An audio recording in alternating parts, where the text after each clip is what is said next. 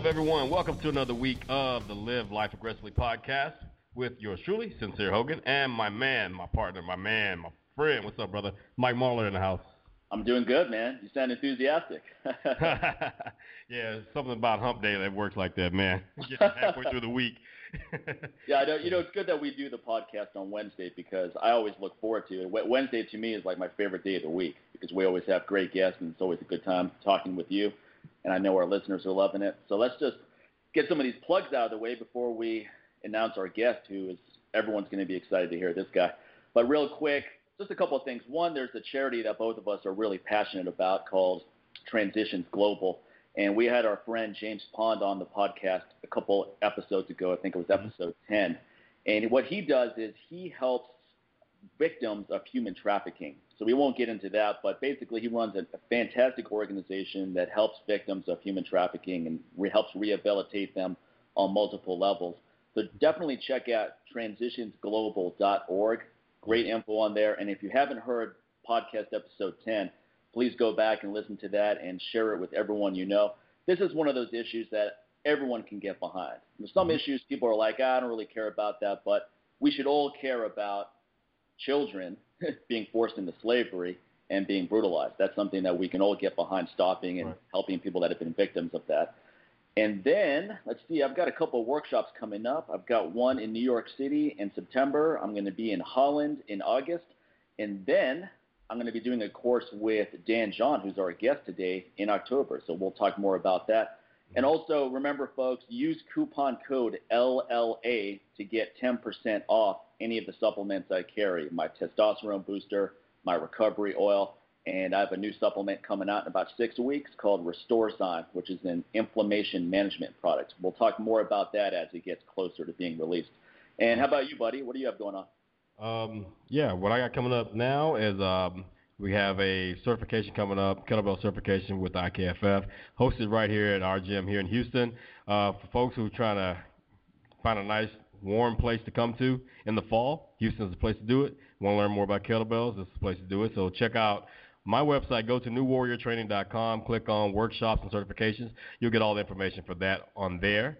And also for our listeners out there, you can continue to take advantage of the coupon code LLA and download my digital version of my DVD, my body weight training DVD, and you'll get 30% off of that. And coming up in the next few weeks, I'm working on a coaching program which also includes um, a weight management program that's really going to help a lot of folks. Just I know we talk a lot about, you know, pretty much we talk about hormone optimization on the show. Talk about different ways of putting food together to just make your training and life a little bit more optimal as well. But um, basically, I know a lot of people are pretty much they're getting over all these diets and things like that. So instead of just hearing what to eat, it's really learning how to see how food works with your body, how it really works, and put it in terms that you understand, not all the scientific stuff or all the things you might find in magazines. So uh, I've been working with a, a man who's been really working hard for the last few years on this program, and we get ready to roll this thing out. And I think this weight management program is really going to help a lot of folks truly understand just pretty much what's happening when they consume the food that they're eating. And it's not based on a diet or anything like that. So, and that's what people need to know. Just learn how to eat and how it's going to work when you eat. So that program is getting ready to roll out in a few weeks, and we'll, we'll talk more about that when the time you know comes. So that's what I have going on right there. And um, hey, man, I'm really excited. Um, been following our guests for years here, man. I mean, probably yeah, me too. Right when I, even before I became a part of this fitness industry as a professional, just as someone that just trained, and that was all I was doing, even way back in college. And I came across like a lot of his articles, his books, and man, it's, uh, like I said, I'm very excited. So I'm trying to get out of fanboy mode here.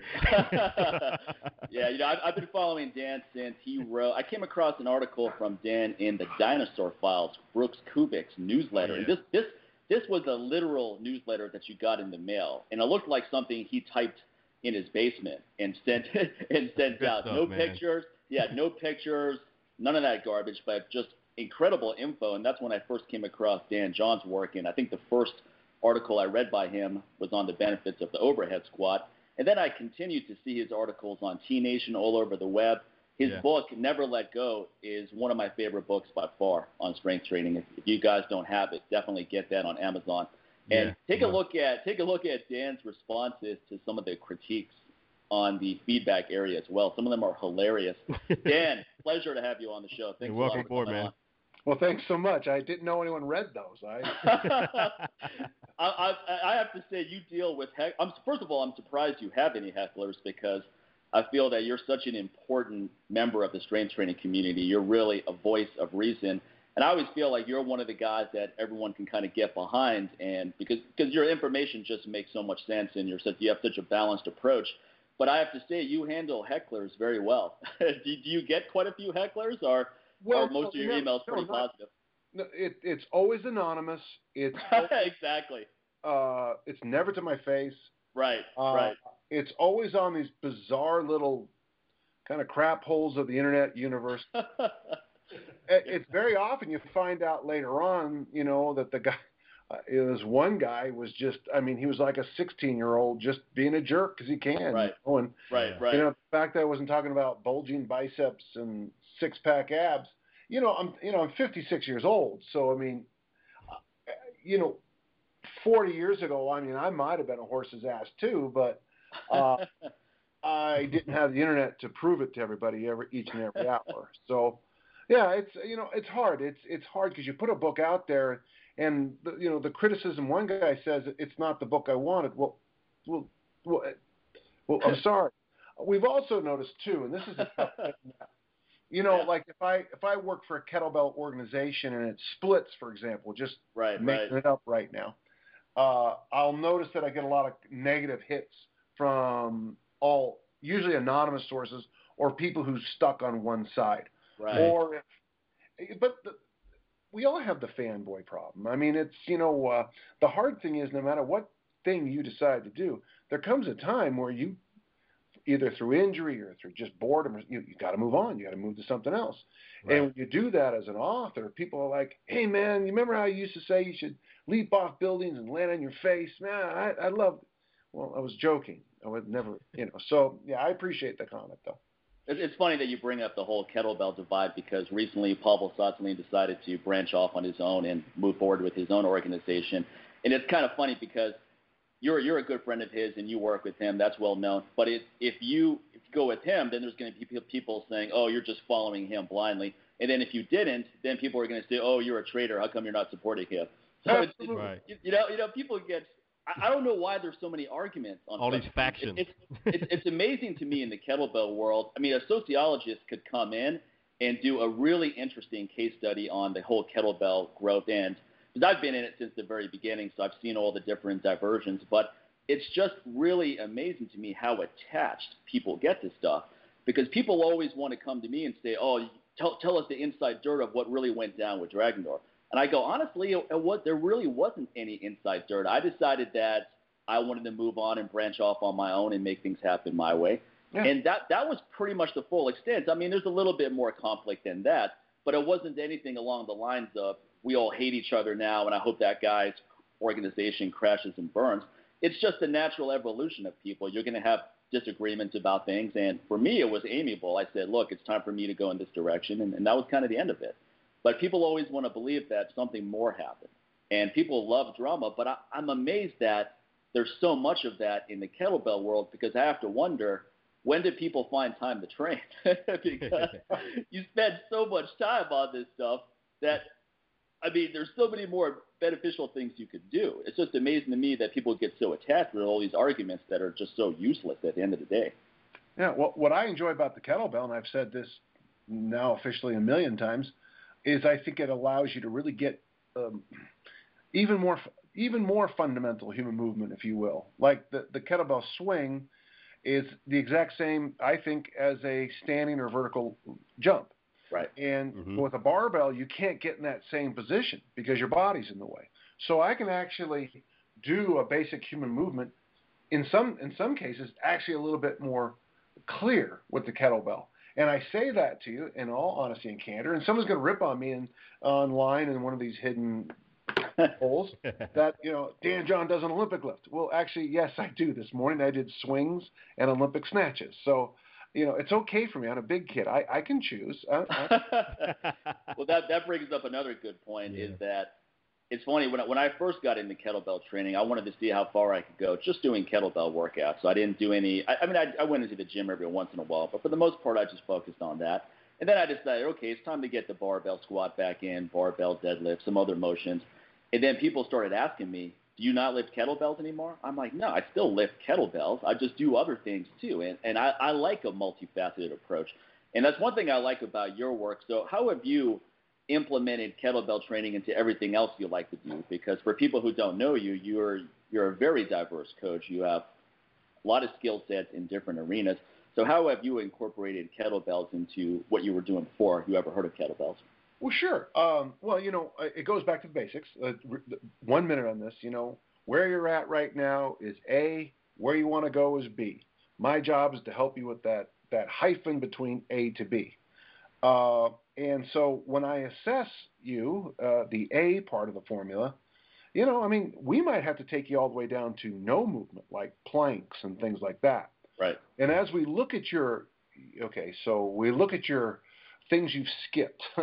you know, you've you've you've chosen to have a long career and never do an authentic squat. Well, okay. Uh, well, we need to we need to address that. I think. Okay, so loading you up on on a barbell squat might make your knees come together and your back fold over and it'll hurt your neck and you don't like it. So, well, let's regress to the goblet squat.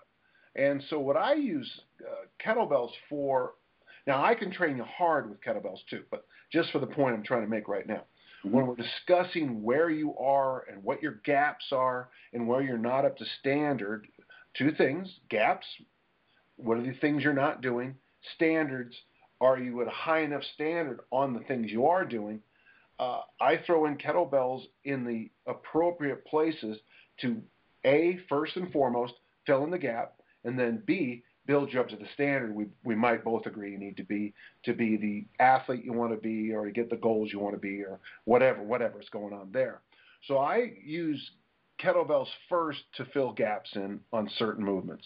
Uh, generally, uh, what I call the sixth movement, that's rolling around on the floor, so that'd be Turkish get-ups, and the squat movement, which would be goblet squats. I also use kettlebells uh, in the loaded carries uh, waiter walks, suitcase walks, farmer walks, something I call a crosswalk. Um, but it, it gets you very quickly. The other good thing about kettlebells, and this is going to probably, if you're an owner of kettlebells or manufacturer, probably hate it, but they are ideally suited to toss around into the back of a sled or to drag with a rope and things like that. Uh, bar, uh, barbells are not, and barbell plates are not always.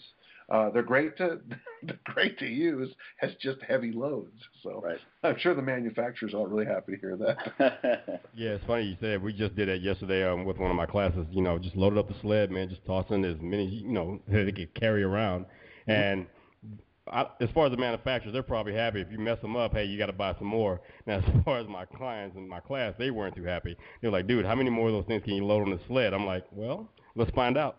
as long as you keep dragging them, I'm gonna keep loading them. So, so yeah, it's, they're definitely diverse like that compared to just plates, where you can only yeah. do so much with plates and right. and barbells. Forget about it. so, Dan, who are some of your influences and you you have a very balanced approach to training now, and really ever since I've been reading your stuff. But was there a time for you where you made just a whole bunch of mistakes earlier in your training career? I'd love to hear about some of the mistakes you made, and also who some of your influences were that helped you get on the right track. Hey, Mike, if, if you can remember, let's separate this into two parts. Okay, let's sure. separate this out two parts. Okay. Uh, the first article you ever read, I wrote. Uh, it's a lesson I learned literally when I was married seven days to Tiffany, which is interesting because now we're celebrating our 25th year. Oh, we're at this track meet in honor of Ralph Maughan, and uh, we had, I would say, one of the finest collections of discus throwers ever walk on this planet. Uh, it was stunning. The discus, the alumni Utah State discus throwing, we are world famous, and I'm very proud to be part of it.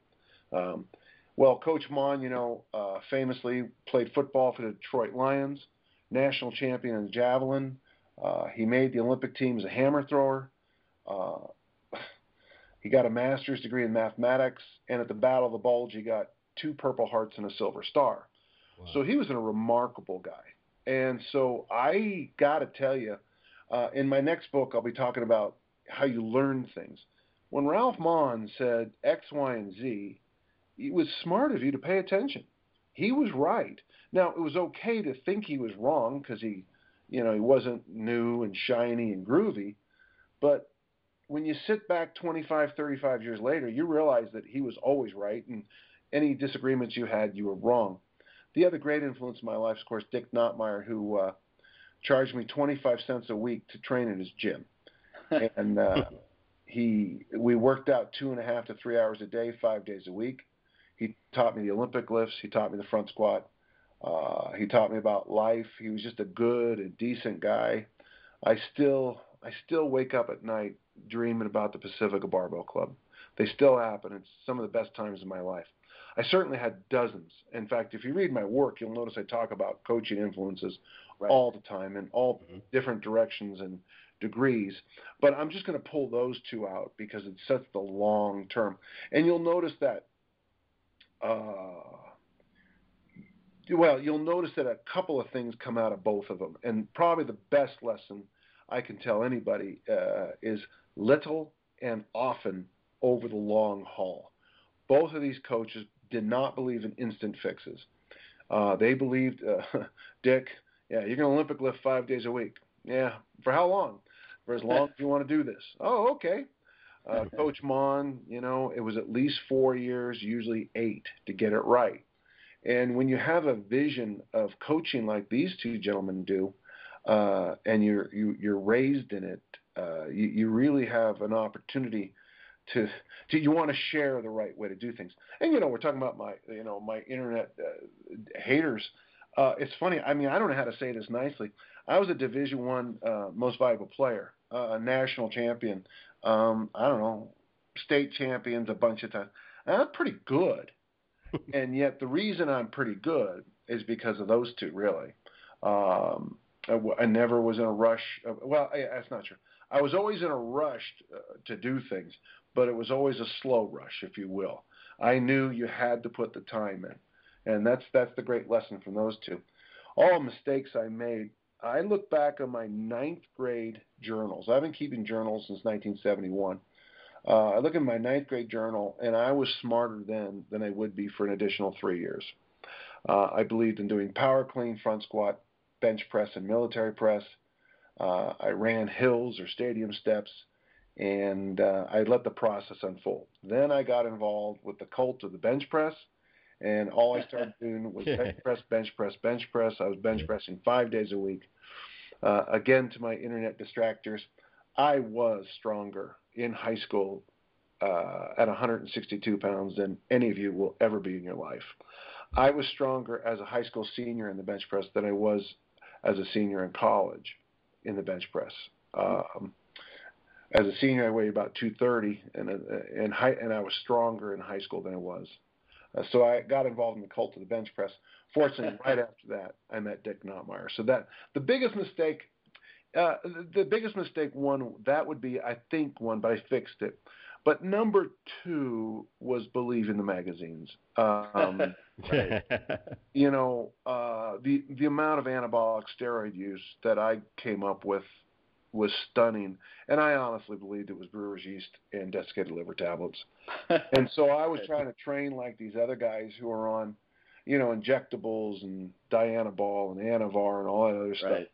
And uh, you know, there's it's funny because I, I recently I had a probably a 19 year old guy. Uh, you can tell when a person's weak is when they're still succeeding on linear periodization. Uh, no, good point.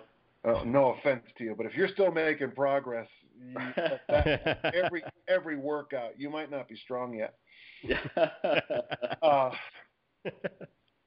heck, I was about to make a point and I forgot it, but it was a great point. Don't you ever forget that? It'll it'll come back. But no, that that that's a very good point. How do you how do you deal with getting people to be more patient? Because I think that's something that a lot of us who try to put out legitimate training information have to deal with. Because I'll yeah. get online clients where they will come to me and say, I've been overweight for 20 years and I need to get ripped for a wedding in three months.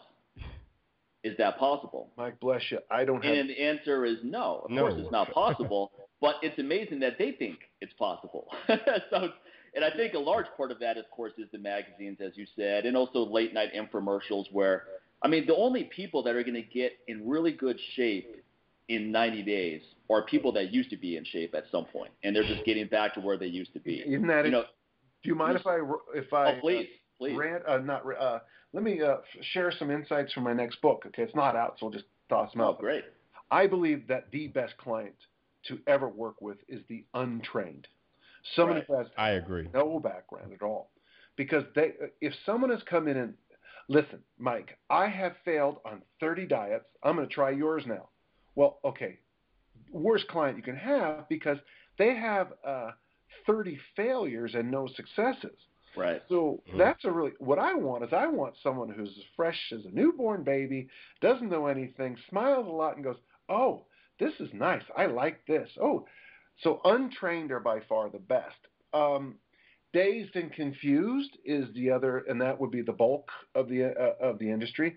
Uh, my my mother-in-law, God bless her, not long ago told me that fruit makes you fat, and I said, "Now, why does it make you fat?" Thinking that if you honestly did eat 75 bananas a day for a couple of weeks, it'd be really hard to stay fat.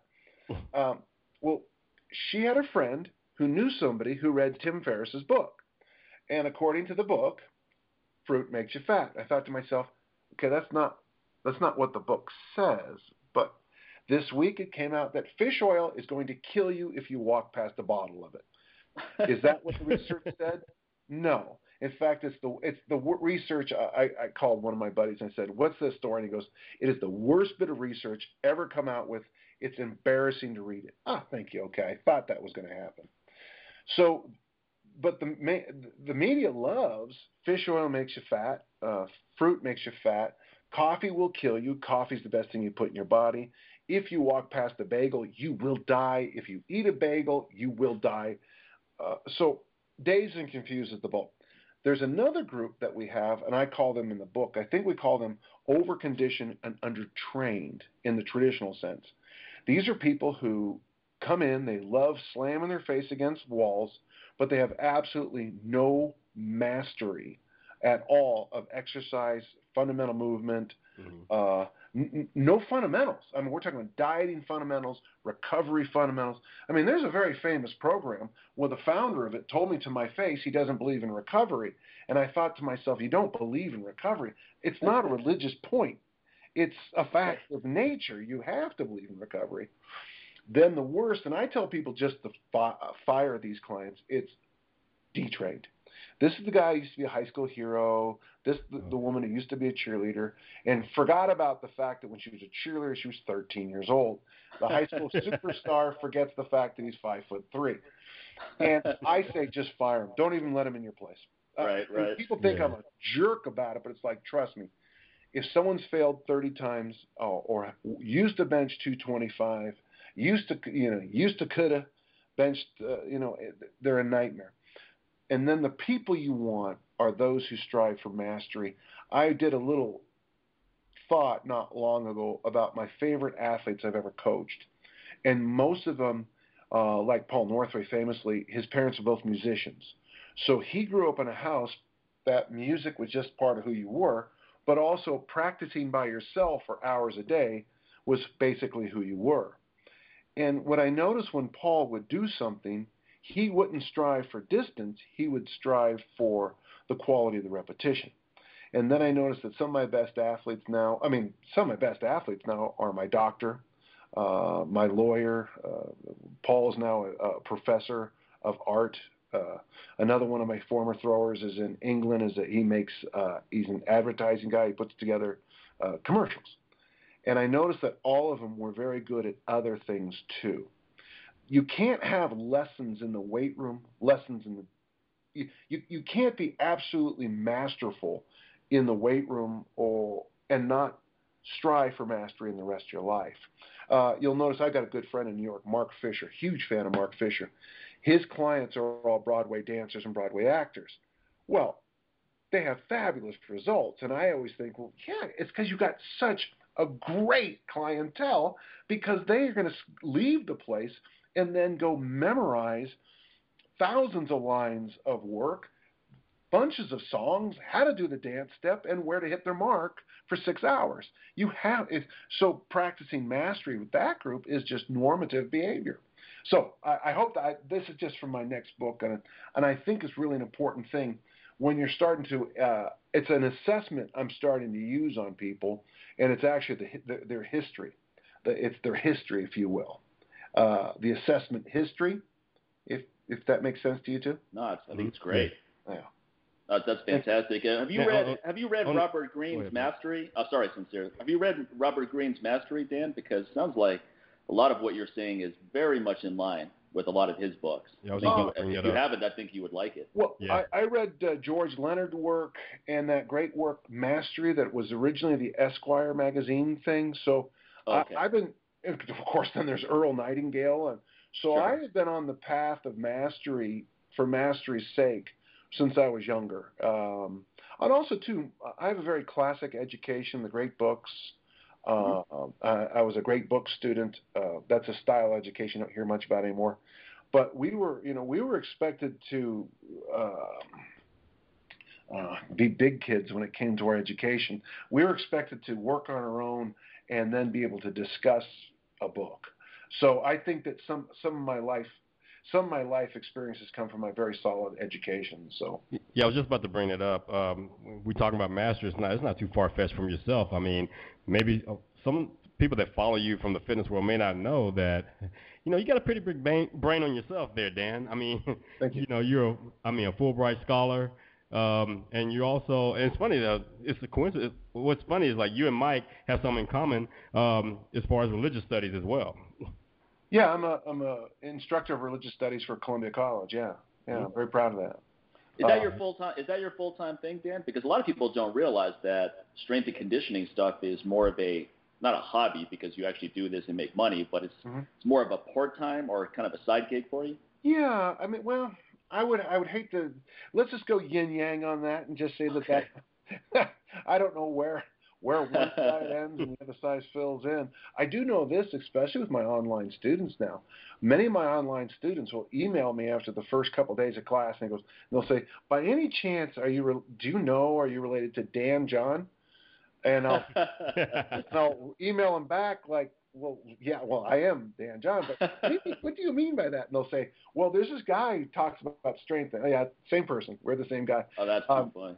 Many of my students uh, have told me that uh, some of my, and I actually include paragraphs from my book now in the classes um, on free will and things like that Wow. and they really have enjoyed that. They think because sometimes, you know, when you study a concept like free will, it does help to use dieting because everybody has a ton of free will on the 31st of December. The best dieters I've ever met are drunk on the 31st of December. You know, they're they have got self discipline like you can't believe. Yeah. What do you What do you think it is that makes people just lose ambition? I'm assuming they ever had it. Let me let me rephrase that because Mm-hmm. it's not necessarily genuine ambition when someone's drunk on New Year's Eve and says, "I can't wait to get things going January 1st. Yeah. But, but what what do you think it is that people start losing that battle of attrition where they, they come out of the gate excited and then a couple of weeks later they're it, they start losing a little bit of that intensity and then all of a sudden it's gone and it's another year wasted. Yeah, it's funny you mentioned that because when, when I first wrote about it on T Nation, I said that I believe that free will is like a can of shaving gel. A can of shaving cream will sputter a few times before it goes empty, but a can of shaving gel just stops working. If you've ever tried it, you know. and I think, in the research about they're they're studying free will. There's a couple of books out. You can read them right now, and it seems we humans only have so much. So if you have a six-year-old and a four-year-old, the amount of free will you can actually put into your diet very very small. That's why I think it's important to hire a personal trainer. I have one. I have a personal trainer. Most people don't know that I actually hire somebody. Now, obviously, let's be honest, I tell him a lot of what I need to do and he agrees. But I don't need any help in doing pushes or bench press or incline or military. I got no problem. I need someone to push my butt through doing pulling exercises and corrective work because I won't do it because I'm not really good at it. So I hire someone to become my free will, if that makes sense to you. So the, the no, it makes perfect sense. Yeah. If if I could, you know, I watch these TV shows, which I find very awful. But I mean, the the, the lose the loser show. Loser. Yeah. And right, right, right. I would love to do one of those shows in a kind way, where you actually would go to some Yeah. place. There's a place up in Arcata called the Whale's Tail, and for you know what I was going to do is I'll take all these obese clients for six weeks. It's cold up there. Um, we will feed them. Uh, we will. They have no. They can't go get any meals anywhere else because there's nothing close, and I will become their free will. And instead of doing those, we'll go for walks. We'll talk about things. We'll eat protein and vegetables. We'll, um, in, you know, enjoy life. I'll teach them basic human movements. And at the end of the six weeks, they'll all look great. Why? Because I was their free will. I was their can, their can of free will gel, and they didn't have to put any effort into it, so it works. Uh, we got those kids at discus camp, you know, and at the end of the week, they're magnificent because for a week, I tell them to turn, turn, turn, turn, turn, turn. I say it a hundred thousand different ways, but for a week, I'm in your grill about doing turns. You know, if you want to get a, teach a kid how to tackle, you sign them up for a football team and you send them to practice, and at the end of a couple of weeks, he's pretty good at tackling. So you just need you. We need that. I'm not necessarily telling your audience to run out and hire personal trainers, but you need to have some kind of. Uh, uh, my friend Steve Ledbetter calls it accountability buddies. You know, you need somebody that's going to call you and be there and do the work for you. Uh, I've got this new thing I'm doing that for every beverage, uh, alcoholic beverage I consume, I have to drink a glass of water. Well, it's really hard to get drunk doing that. Yeah. You know, it's no.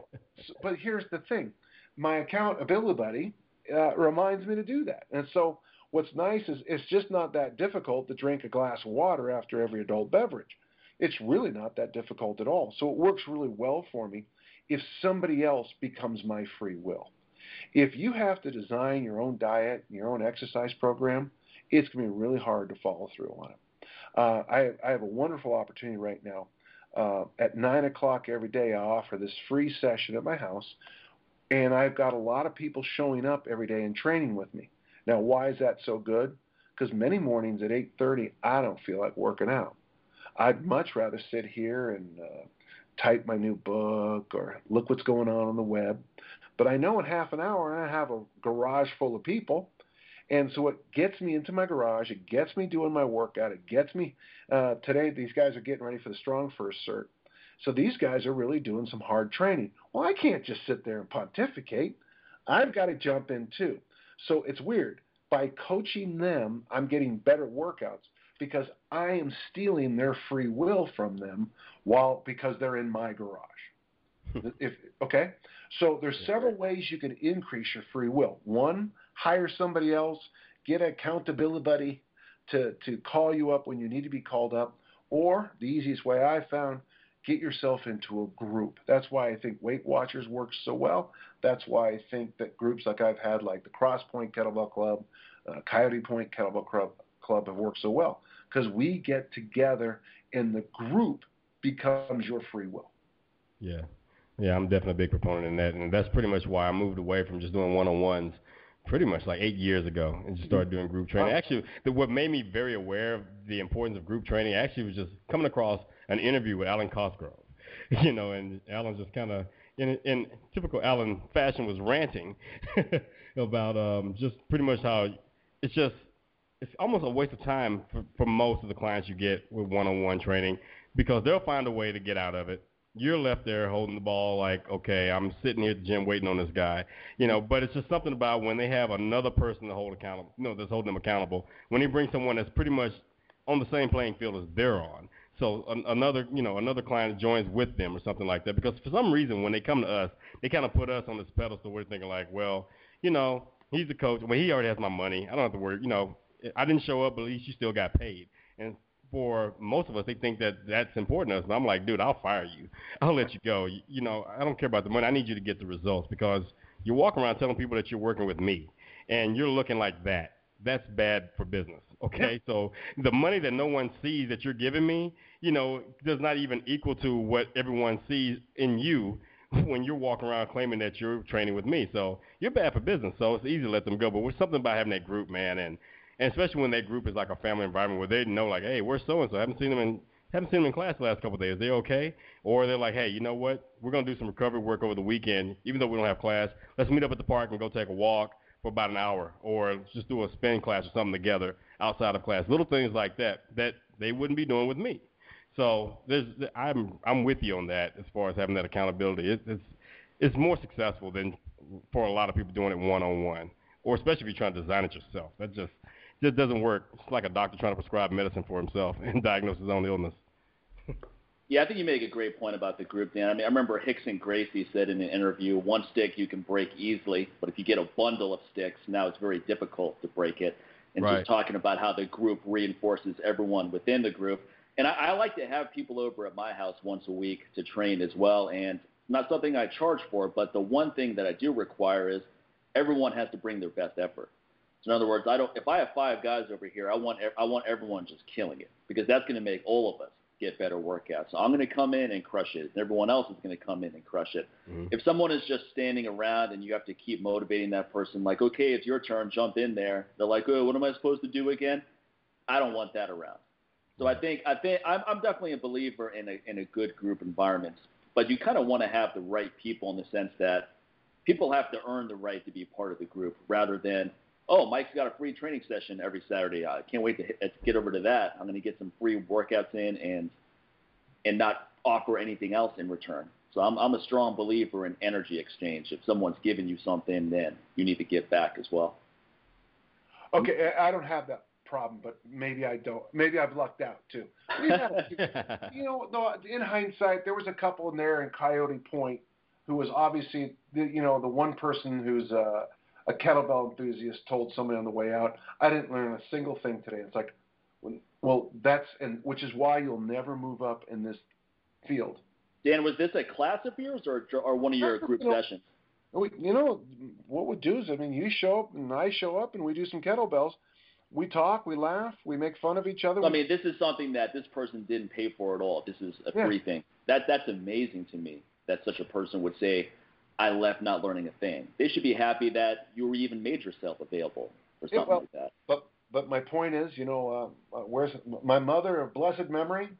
Uh, she would probably have a lot sterner concepts, but uh, she she yeah. we'll just leave it at that. That's trust me. Uh, yeah, sometimes you know it's funny. Uh, uh, the, the people, it's the same group of people that you know I had a client come in with uh, you know lung cancer, and I uh, I stretched out their wrist, and it disappeared.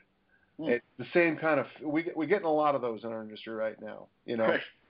God, I just, some of the stuff I read, I just uh, sometimes on Facebook, I'll you know seriously, and I don't think I'm exaggerating on that. I, maybe no, I don't think you are at no. all. Well, what are some of the things that drive you nuts? Not just on the internet, but let's say in magazines or some of the other some of the other training information you see propagated? What are, the, what are some of the things that just drive you crazy that you come across?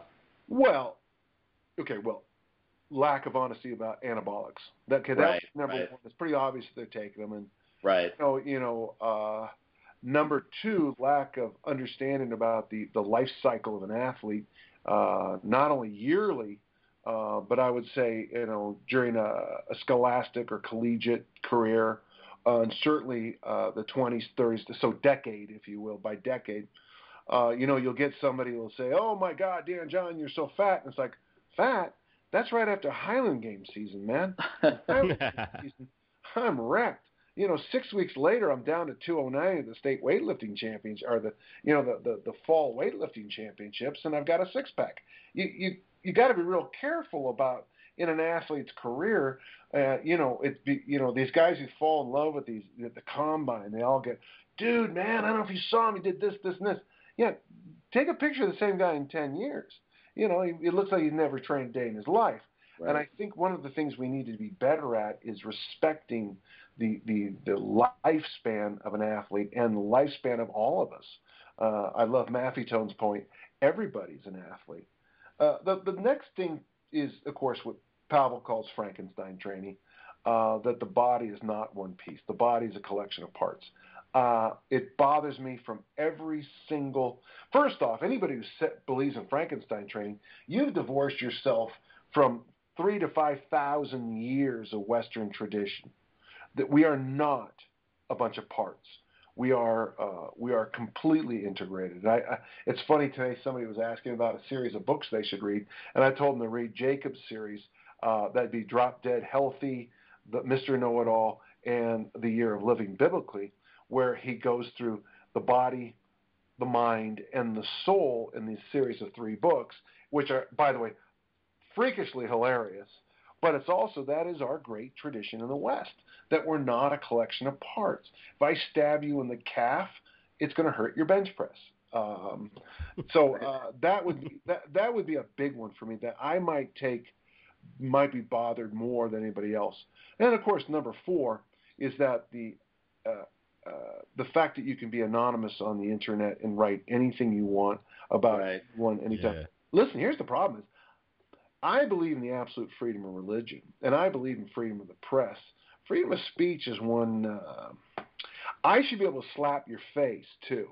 See, We've gotten I agree. away from that. in. Is you you should be allowed to say anything you want, but I should be allowed to respond to it too. And I'm not talking about with a ooh a very wicked satire. What is that? Is it Annie Hall where the Nazis are marching and uh, Woody Allen famously says we should show up with baseball bats and break them up, and the one guy goes, wait. There was a devastating satire in the New Yorker about him yesterday, and Woody Allen just looks devastating satire. Let's break their knees. You know, uh, I think you can have freedom of speech, but it's okay for me to disagree strongly with it too. And that's the problem with the internet is you can be a fat 14 year old in Nebraska and write anything you want. Well, I think the key is to never get into an online argument with someone who's using an anonymous name. No, Because because I don't post anywhere with an anonymous name. It's always my name, whether Oh, it's the. Iron Garm forum where you and I both post, whether it's YouTube, whether it's Facebook, of course, it's always my name. And I think Mm-hmm. that if, if someone wants to be Mr. Tough Guy, what's your real name? Because if, if it's not, if someone has something to say on one of my YouTube clips where they're disagreeing with me, that's okay. But don't do it behind a fake name because that, that part irritates me right there. It's like, well, who are you? So I know who I'm talking to. Because right now, all I see is handlebar497 and Yeah. I'm using my real name. So anyway, anyway, like a good, I remember one time I got into some online argument with some guy in a, one of my YouTube clips, and I was complaining about it actually to our guest last week, my friend Dale Hart. And Dale said, "You made the first mistake." And I go, "What's that?" He goes, "You actually engaged someone with someone on YouTube." there's, there's no way to win those things because it's a total waste of time. I mean, these these kind of hecklers feed off of you actually responding. So that's a victory for them. So if someone says something about you, Dan, and you actually respond, they're saying, "Oh, wow, I got Dan to actually respond." How that just makes me feel like I'm someone now. You know what? I think I appreciate that. Thank you. I'll, I'll keep that in mind. I'm not very good at it. You, rem- you got to remember. I mean, most of my online interactions are extremely positive. My college students, Absolutely. Mhm. you know, really, uh, it's funny because you know, people say that T Nation is the wild, wild west, and I always find it. There's only been one or two idiots I've ever had to deal with on T Nation, and Right. it was just a just an out and out fool. And I learned, basically, I learned. Uh, I, I emailed Chris Shugart about it. He said, "Why are you even responding?" Oh, oh, this is a game. Okay, now I understand it's a game. Yeah. Yeah, but but I know I know how you feel though because sometimes it, it just irritates you to no end. So someone just says something, and, and like you said, my response, I, I think people should be able to say what they want, but like you said, I get to slap them in the face as well. That's perfect. I love that because there should be some accountability. I think you can say whatever you want, but you're going to have to deal with the consequences. Like my grandfather always said, "Hey, you can do whatever you want as long as you're willing to deal with the consequences."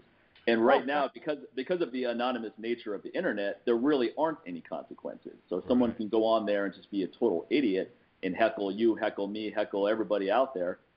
And I kind of look at it the way I mean, a famous celebrity, they're not going to be on the internet responding to anyone. You know, they don't waste their time with that. And I and I don't consider myself a famous celebrity, but my attitude is if they're not going to waste their time, then I should probably take a page from them and not waste my time either. Yeah, it's tough. It's tough.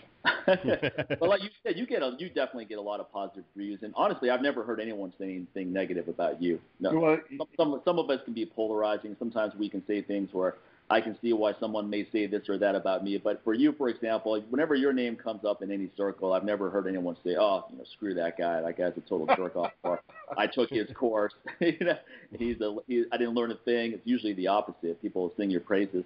There's a there's a funny story though in your book, Never Let Go, where you were in the men's room and you read on the wall Coach Dan John is an asshole.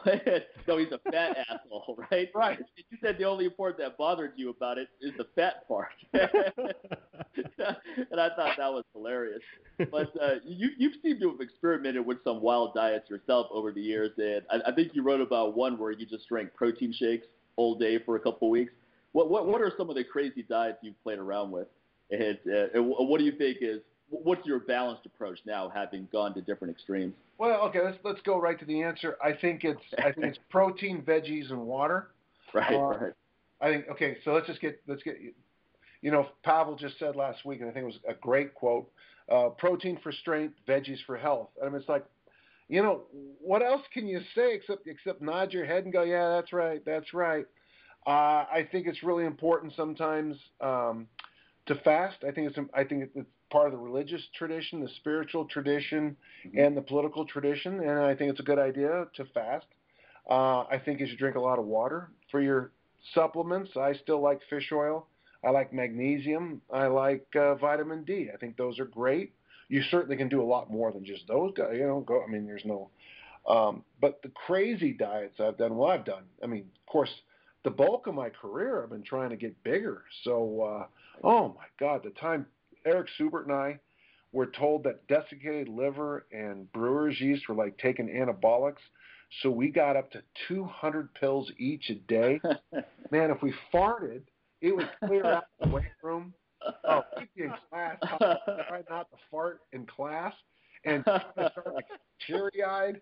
Oh, that was some brutal stuff. Uh, when I was putting on all that body weight back when, uh, when I first met Dick, I weighed 162. Four months later, I weighed 202. I mean, I just got huge, and I was always hungry. It's a true story about me eating sandwiches before dinner, so I wouldn't be hungry while eating dinner. You know, I would be blind hungry 24 hours a day.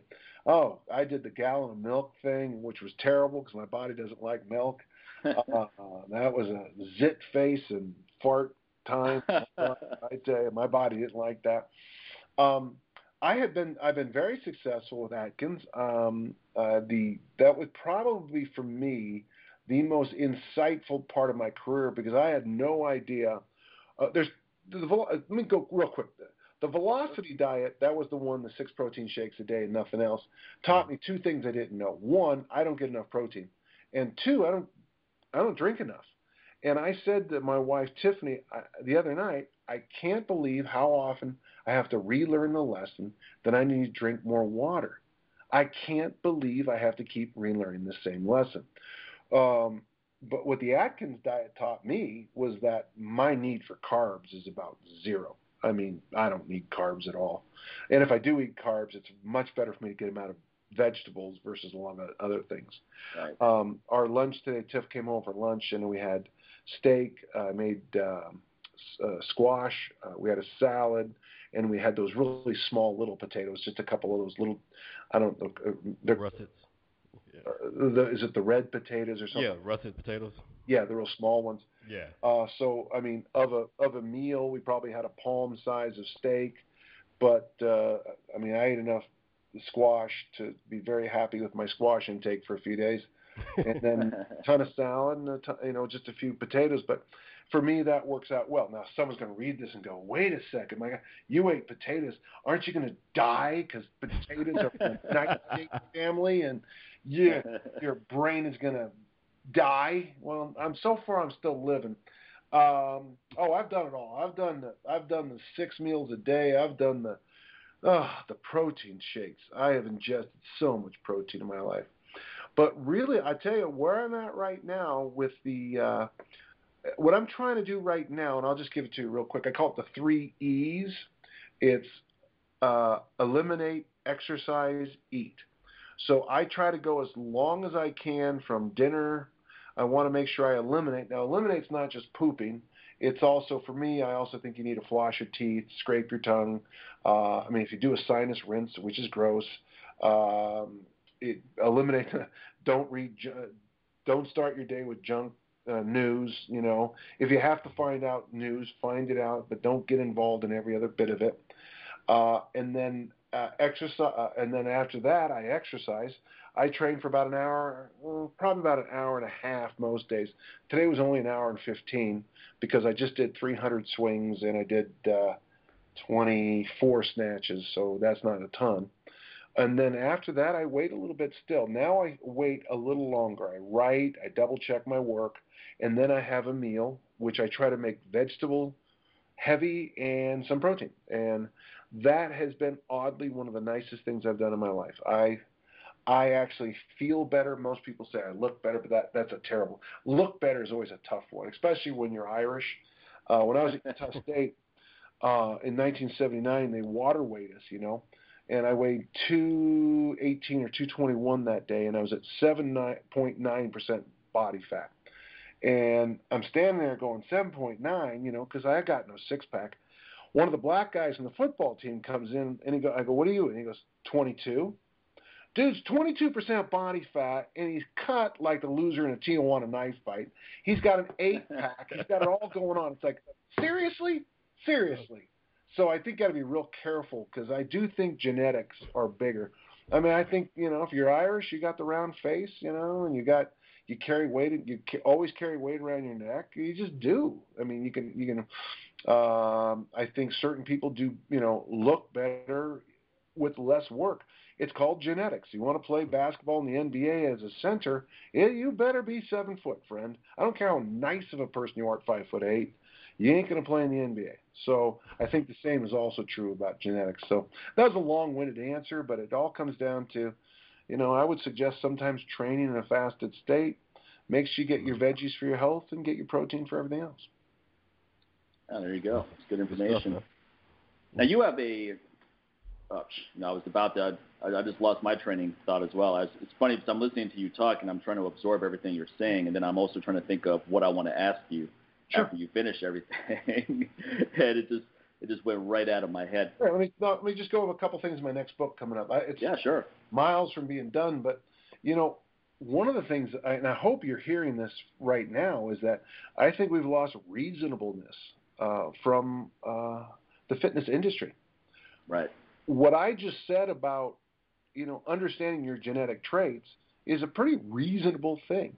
Now, you know, if you're an 18 year old frat boy and all you carry about is your six pack and and trying to get your number up uh, on your conquests, you know, you're not you can't hear me. But an honest to God, over your lifespan, you've got to eat and train reasonably, and we've thrown it out.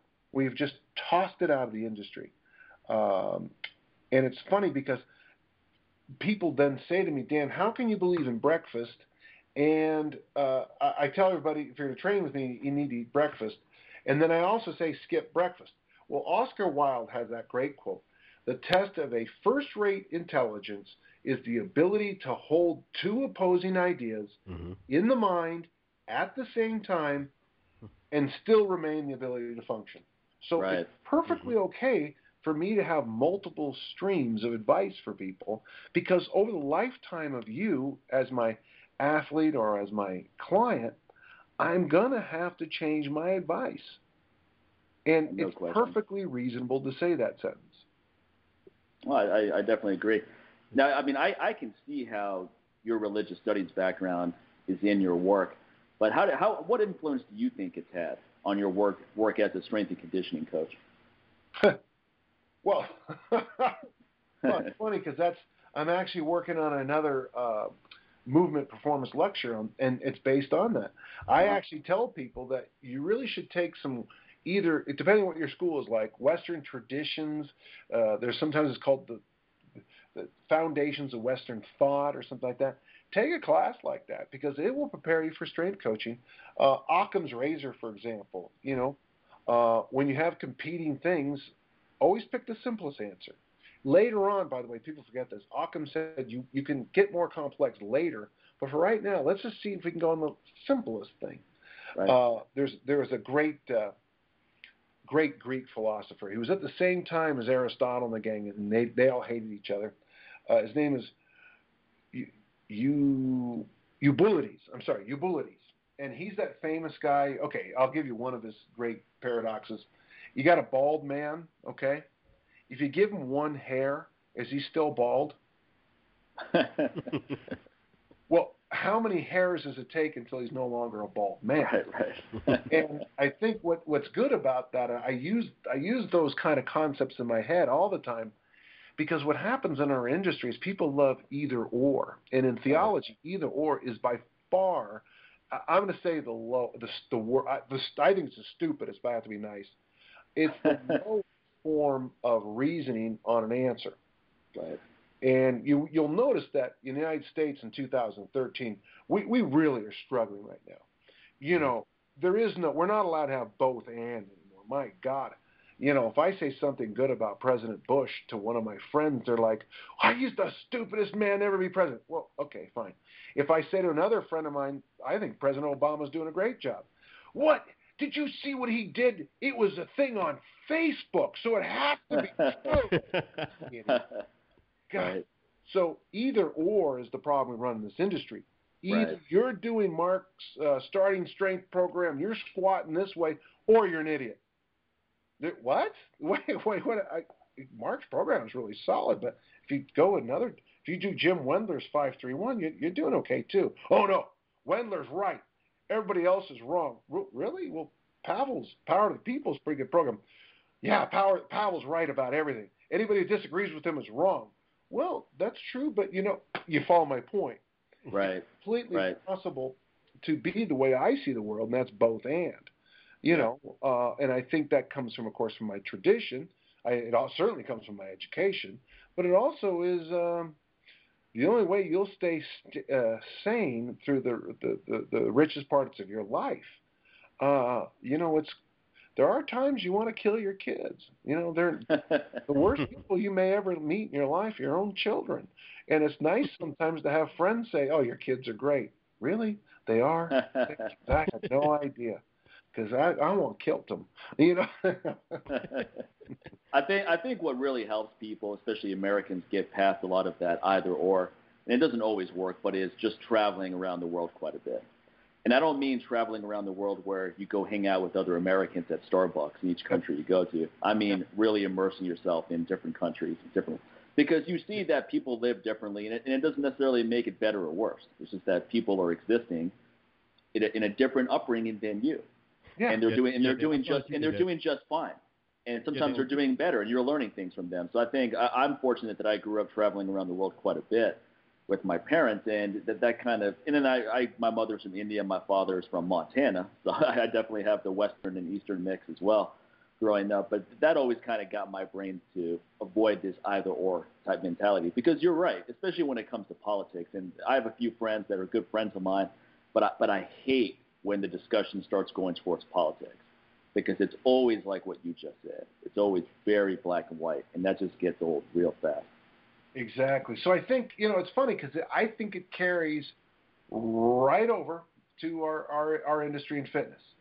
Right. You know, uh, either you or you're either or either, and when you get stuck in that mindset, you can't learn from anybody. You can't you know you can't you can't expand yourself, and that's the key: is constantly and and never-ending expansion of yourself. Right. You know?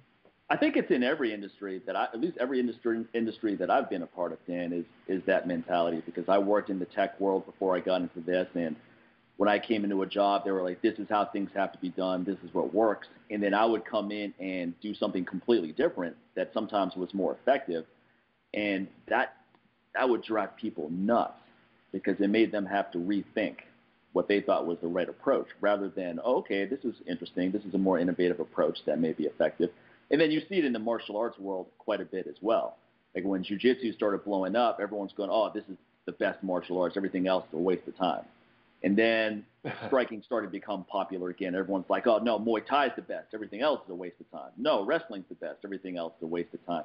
So it, it seems to be that people love these simple, simple mind thoughts where they just want to believe that one thing is the way to go, and that way they don't have to think about anything else. Keep their well, yeah. I mean, you know, we've always been, we've always, as people, been tribal. So it's always easy to hop into you know, another tribe and feel like you belong, and instead of having to be the individual that has to like, uh, I don't necessarily agree with that. Or you know, I, I can see your point, but it's not exactly how I, I see it. But it doesn't mean that your point is wrong. It's your truth, and it, it takes a lot. It's as simple as that sounds. It seems like that, but it seems like it takes a lot for someone to stand. I'm like, nah, I'm thinking a little differently. And now this is what's working for me, and seems like so many people are just afraid to have to take a stance on something that works for them and be and not necessarily have everybody agree with them with that. So it's just so much easier to say, okay, yeah, I'm with that. Yeah, so oh, yeah, I'm conservative or I'm liberal or you know I'm Christian or I'm Muslim. I'm this, this, and this. you know, without having to just really see the other person's side. Like I said, you don't have to necessarily agree with it and have to conform to it. You just see that person's point and be like, okay, that works for you. Awesome. so. Well, and also too, Earl Nightingale pointed out famously, the higher you go in any organization, you know, the, the kinder, the nicer, the, the the better in many ways people are. I think if you're an either or, you'll never, never move up. I mean, you might have No. a day in the sun, you might like uh, luck out, but to, to really move up and uh, like you know, I was an administrator for a long time, and you know, it, you cannot be black and white in administration because the black and white stuff's the easy stuff. You know, remember President Truman's thing, the buck stops here. Uh, well, I mean, in administration, all the easy stuff is handled well below, well before it ever gets to you, and you have to learn to to balance and juggle things. And I, and I, Mhm. I would hope I I bring that sense to everything I write and everything I do. No, I, I definitely think you do. In fact, I, I think a lot about one of your sayings about how why is it that people that are the strongest and look the best always do less than those who look terrible and train three times as long? And I always think about that whenever I go to a gym out here that I train at a couple times a week. Because the strongest guys there are a couple power lifters, one Olympic lifter. They'll come in, do three to five movements, and then they're out the door. And that's pretty much the same thing with me too. Four or five movements, I'm gone. And meanwhile, the same kids that were doing preacher curls have now moved on to concentration curls. and they're, you know, they're about to hit their 20th set of tricep kickbacks. Yeah. And, and they're flexing in the mirror, and they can't find their tricep for the life of them. I go, you know what? It's not there isn't anything there, buddy. No matter how long you look in the mirror, you're not going to find anything. And, and it's funny to me that that even though they have examples of some pretty strong men and women that train there, and what they do, it's right in front of them. They just don't think that I- I- either they choose not to see it, or maybe they think that it's not going to be effective. But it, it seems to be a common problem with people that train that they always think they need to do more. So is that something you come across quite a bit? Mike, it carries us back to our uh, uh, earlier part of our conversation. Right. This has been something about uh, how can they possibly listen to you when they spent five ninety five on a magazine that tells them something the exact opposite. right, right. And there's this belief that out there, everybody who's big is doing something better. But and that's why I like people who tend towards minimalism. I mean, you know, you got you know, you got Pavel has two books, Power to the People. You know, you got two lifts. Uh, Right. Program Minimum, two lifts. You know, Pat Flynn's got that really interesting thing. If you read his Chronicles of Strength, uh, he just had an article in Breaking Muscle about doing two exercises a day. You know, for the last month, I've been doing swings and something every workout. So swings and pull up, swings and press, swings and Olympic barbell snatch, swings and and I have discovered by at, at the end of this little experiment that everything I know about strength training has been tweaked because Right. I was wrong about a lot of things. Well, even yourself, you had an article a while back in T Nation several years ago where it was one exercise per day. I most think it was popular thing, uh, the most, the biggest thread ever on uh, T Nation, one lift a day. The problem is most people can't hear what I said. I said to snatch, clean, front squat, back squat, and uh, jerk, and what they heard was triceps press, preacher curl. You know, like, yeah, I'm going to do that program Dan wrote about, but I'm, let me add in a couple things. Yeah. and then they're right back to where they were. I love before. it. When people tweak, well, I love it when people tweak my programs. I love right. it. Hilarious to see what they've done with it. Just like, yeah, that was good, damn it, it could be better. Let me just it's funny because whenever I design programs for people, they're always thinking, okay, is this it? I was like, yeah, this is it. You're going to work out three times a week. You're a busy guy. You just told me you're an executive. You got a family. You have all these things going on. So let's get you on three days a week, full body workouts, five exercises, each one compound drill, and let's see what happens. And what happens is they get way better results than what they were doing previously. And right. all they had to do was cut out the non-essentials. That's the mistake they were making is they always thought they needed to do more. And then people will always ask me that at the gym I go to as well. They'll say, I never see you doing any bicep work or tricep work. And I go, yeah, I, I do bent over rows. That's biceps. I do pull-ups, biceps. I do overhead presses, triceps. And I get a lot of other stuff out of those exercises. So I, I, I think it's just hard for sometimes people to believe that it's that simple. They're like, no, it's got to be more complicated than that. It can't just be one exercise a day and that's going to work, or two a couple times a week. I, th- I think we just like to make things more complicated. It just seems like that's making it better if we do so. Yes, and when you read, uh, there's those great series of pictures that Life magazine released about it was last summer, and it was homes of the 19 early 1950s, and they had one bathroom, and they had uh, small kitchens, they had bedrooms, and all the kids had big smiles what we would consider a chubby kid today didn't exist then. Right. And the kids are outside laughing and smiling. Now, obviously, these are pictures, but I think as you complicate and complicate and complicate, you also throw away some wonderful gifts. So, uh, and off my soap opera. I'm sorry. I apologize. how, how how important do you think competition is in bringing the best out of people. And I, I don't even necessarily mean athletic competition. It could be competition with yourself, trying to improve yourself often, because nowadays we have a, this this this whole concept of no one's a loser, right? And everyone should get a medal. Let's let's get jump ropes out of the program because some kids aren't good at it and it hurts their self-esteem. So let's just do imaginary jump roping. You know, there's this kind of a wussification of America wave that's been going on for a long time. And sometimes people think that if I say something like this, I'm exaggerating. But to me, I don't think I, I don't no, think I'm stating the problem enough. I think it's a, a, a much bigger problem. So we're kind of creating several generations of just this this wussification generation, where anyone looks at adversity as something that should be avoided. Well, there's a great quote on uh, uh, Coach Wyatt. He has a he's a double uh, double wing football coach, and a friend of his is an English teacher, and she says to him the last bastion of excellence in America is football. Because it's the only place where mommy and daddy can't buy their way in. And uh, and it's funny because my brother Gary always uses the example about California. He says, California education, they put the high jump bar at one foot. And if you jump over it, everybody gets a gold medal. The kids know it's a bunch of bull. Right. They know it. The only people who don't know it are the teachers. And it's funny because if you try to rise up above it, you get shot down. I, I don't disagree with it at all. I'm a huge believer in competition. Um, to, uh, two years ago today, I got a total hip replacement. Uh, I have a hundred thousand dollar titanium leg right now, hmm. and I said to myself, I'm going to take one year to rehab. I did Tim Anderson's uh, original strength stuff, you know the the the rocking and the Spider-Man stuff. And right. a, a year to the day after surgery, I started Olympic lifting. And nine months later, I became the state weightlifting champion. Now, you might say, so what? But there was our 34th state weightlifting championship, and I won. At the first state weightlifting championship, I got best lifter. At the 34th, I was still on the platform. So I'm proud of that. Today marks the second year, and today I went out and threw the discus for the first time in four years. And what does that? Why did that? What is this boring sport, story supposed to tell you?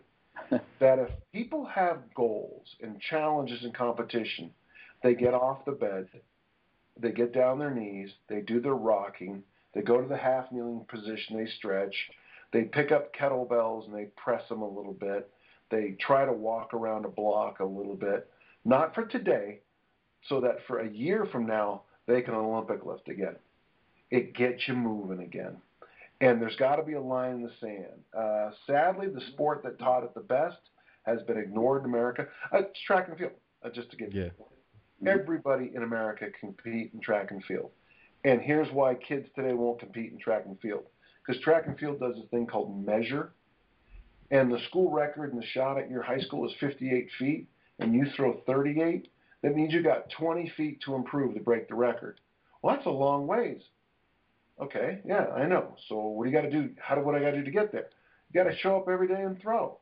Oh, every day? Well, I've got I'm on an elite banjo team, and my mom thinks that I can make Division One as a lacrosse player, and I've got elite super duper soccer practice, and then of course I'm also studying karate every other Thursday because I'm gonna get a black belt in a week. That's the problem.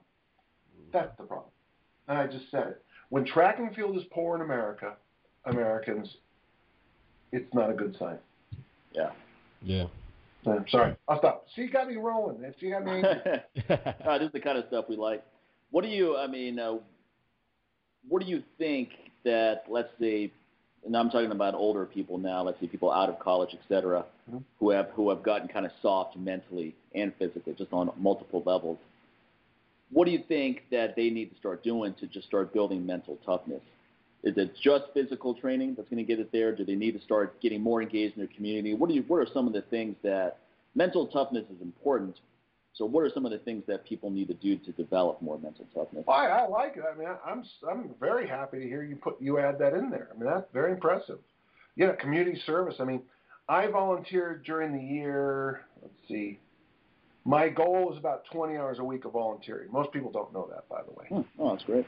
I volunteer at a local college, I volunteer at my church, and I volunteer in the community.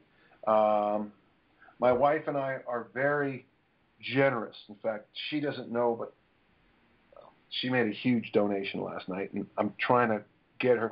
She has a beverage or two in her before I'm going to tell her how much it was. it's a big number. I mean, a big number. But I think there's some truth to that. But for me, you know, I do this whole workshop on the boomer generation and uh, the, the, my biggest thing, uh, uh, I'm working on the best way to say it now, but basically it's the best corrections are regressions. It's regressions, the best corrections. Uh, I got to work. I'm working on it. But the idea, the problem is, is that most of our adult population doesn't realize yet that they've put themselves by sitting in a chair too much, too much commuting, uh, too much TV, too much video. Uh, that they've put themselves in a situation where they have regressed back physically, and we need to catch them and improve them in the basic movements at a quite a low level, which is why I have this thing I call planks as a program, where you literally do just uh, six different planks, and that's the whole day's workout. Now people go, God, what about cardio? Well, trust me, I worked that in there. I'm not an idiot, uh, and uh, so I think we have to get down to almost no movement with some of your clientele. Uh, that's why I like, uh, you know, I know Bret Contreras has made uh, the hip thrust, or what we used to call the pelvic tilt, back in the forefront again. But don't forget, back in the 70s, uh, you know, the reason that you have a VHS is because of Jane Fonda's uh, video. Uh, the Jane Fonda videos got the VHS exploding. She had those. The Olympic Training Center in 1980, they show us the pelvic tilt in Darnick's book in 1984, um, he has a huge section on the pelvic tilt. And the problem is, it looks kind of weird for you to just lay on the floor and make the sex action. And so it's not very popular. uh, but right. what's interesting is that if you do pelvic tilts, goblet squats, and then carry a weight and carry it back, you do that a number of times, you have a great workout. Uh, it's that simple. Pelvic tilts and goblet squats are my one-stop shop for most adults, uh, and they really don't need um, much. I mean, that's that's what makes them. I mean, how do I say this? Most adults have tight hip flexors, gluteal amnesia, and need to learn what the hips and the legs are supposed to do. So if you do pelvic tilts and goblet squats, I got most of your hey, I got most of your problems here. I got a fix, you know. I feel like I'm a, I feel like I'm a street corner. Hey, hey, lady, lady, pelvic tilt. hey, lady. Uh, God, if you guys sell pelvic tilts on the street corner, hey, come here, give me five bucks. And I think it's that simple. Um, I, when I do that workshop for Perform Better, I mean, I during the hands-on, we go through it, and people are stunned. Here's the thing that knocks them out. I believe, uh, like from Stu McGill, you should be able to do a two-minute uh, push-up position plank, and if you can't, you're not training right, or you're morbidly obese. I love Stu. And these fitness professionals can't do it. They can't do it. I keep coaching a discus camp, and I test the kids on a couple things every year. And you know, it's funny. I'll have a kid who's never done a push-up position plank get to the two minutes and look at me like, "Well, is that it? Is that all you want?" Yeah.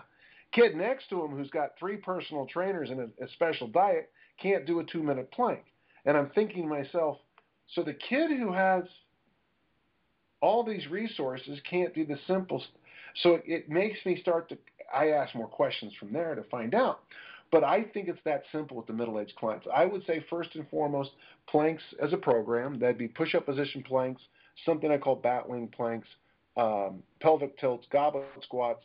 Uh, I like the suitcase carry. That's the one handed farmer walk. Mm-hmm. And then something like a Turkish get up. And I think that if I can just get you to do that, we're on our way here. You know, we'll get you we'll get you moving uh, moving better, looking better, living better in not very long. If I can just get you to plank first. That's good stuff. You teach yeah. quite a few courses. What are some of the more popular? What What have you found to be the most popular stuff that people want to have you teach? What What is What is it that you teach that's most in demand? Oh, it's that one called intervention, where I walk yeah. you through basically the questions I use. I mean, it, what I do is I open my brain up and I tell you how I. I'm not bragging, I'm just you know I've been I've been lifting weights since 1965. My first trophy comes from 1967. My wife was born in 68. I mean, I've been around a long time. I've been at the highest levels of many different kind of weird areas, and so after a while, your brain begins to simplify, simplify, simplify, and so intervention is the system that I think I use to help simplify it. And I, and it's funny because now uh, I think it's going to be in reasonableness, though some people don't think so. I'm down to basically, for most people, three questions. You know, uh, what's your goal? Will it make your life better? And how old are you? Okay, let's go. And then I have a few longevity tests. Boom, bitty, boom, bitty, boom. Uh, actually, I can see that I really do need to put this together in a bit of a flow chart. Are you detrained? Are you untrained? Are you dazed and confused? Uh, you know, I, I think I need to, to do that a little bit. But, you know, that's what this next book is all going to be kind of about. It's mostly for the the older client. Yeah. Well, that's a great market, and I, I yeah. think it's, it's a market that's hungry for some intervention because yeah. they're they're very confused. I think I think one thing that's going on actually in our modern world is that we're inundated with so much information that people such as yourself that are very good at cutting through all of that and packaging things in a way that makes sense to people and accessible where they can actually get it into their life in a way that where where they have the time to do it is is very compelling. Because uh, otherwise for someone that decides they want to get in shape and they just start doing some research on their own on their internet, you know, forget about it. They're going to have so many different conflicting ideas coming at them at once, they have no idea where to go. And I think that's one of the main reasons why a lot of people don't take action is because they just get overwhelmed with the amount of information and then they just shut off at that point. You know, that's a you know that's an excellent point. Uh, so uh, maybe a, another category called. Uh, hang on just a second. So another category called information overload, perhaps, huh? Yeah, mm-hmm. definitely. So you're going to be you're going to be teaching the intervention stuff in the UK in October. Is that is that going to be your material? Uh, uh, hang on a second. Let me make sure I get this written down. Uh, over. yeah, over. yeah, that is good stuff. I broke your train of thought there. um, yeah, but you know, I don't have. I won't be in the whole thing, so I won't have time. So if you right. don't mind, uh, maybe I'll uh, teach reasonableness. I'll drop. I'll I'll cut it down to like three questions, but I'll still go over the quadrants. You know, uh, I'll still go through the basics. I'll, I'll shave it down a bit. How honestly, if you, if you if you need more time, Dan, we'll give you more time. Honestly, because people out there, I don't know if you've taught in the UK before, but people are really hungry for good information. Now they'll be happy to stay with you as long as you're willing to be in front of the room. Yeah. So just let me just let me know how much time you think you need to get things across the way you want to, and we'll Well, definitely make that happen.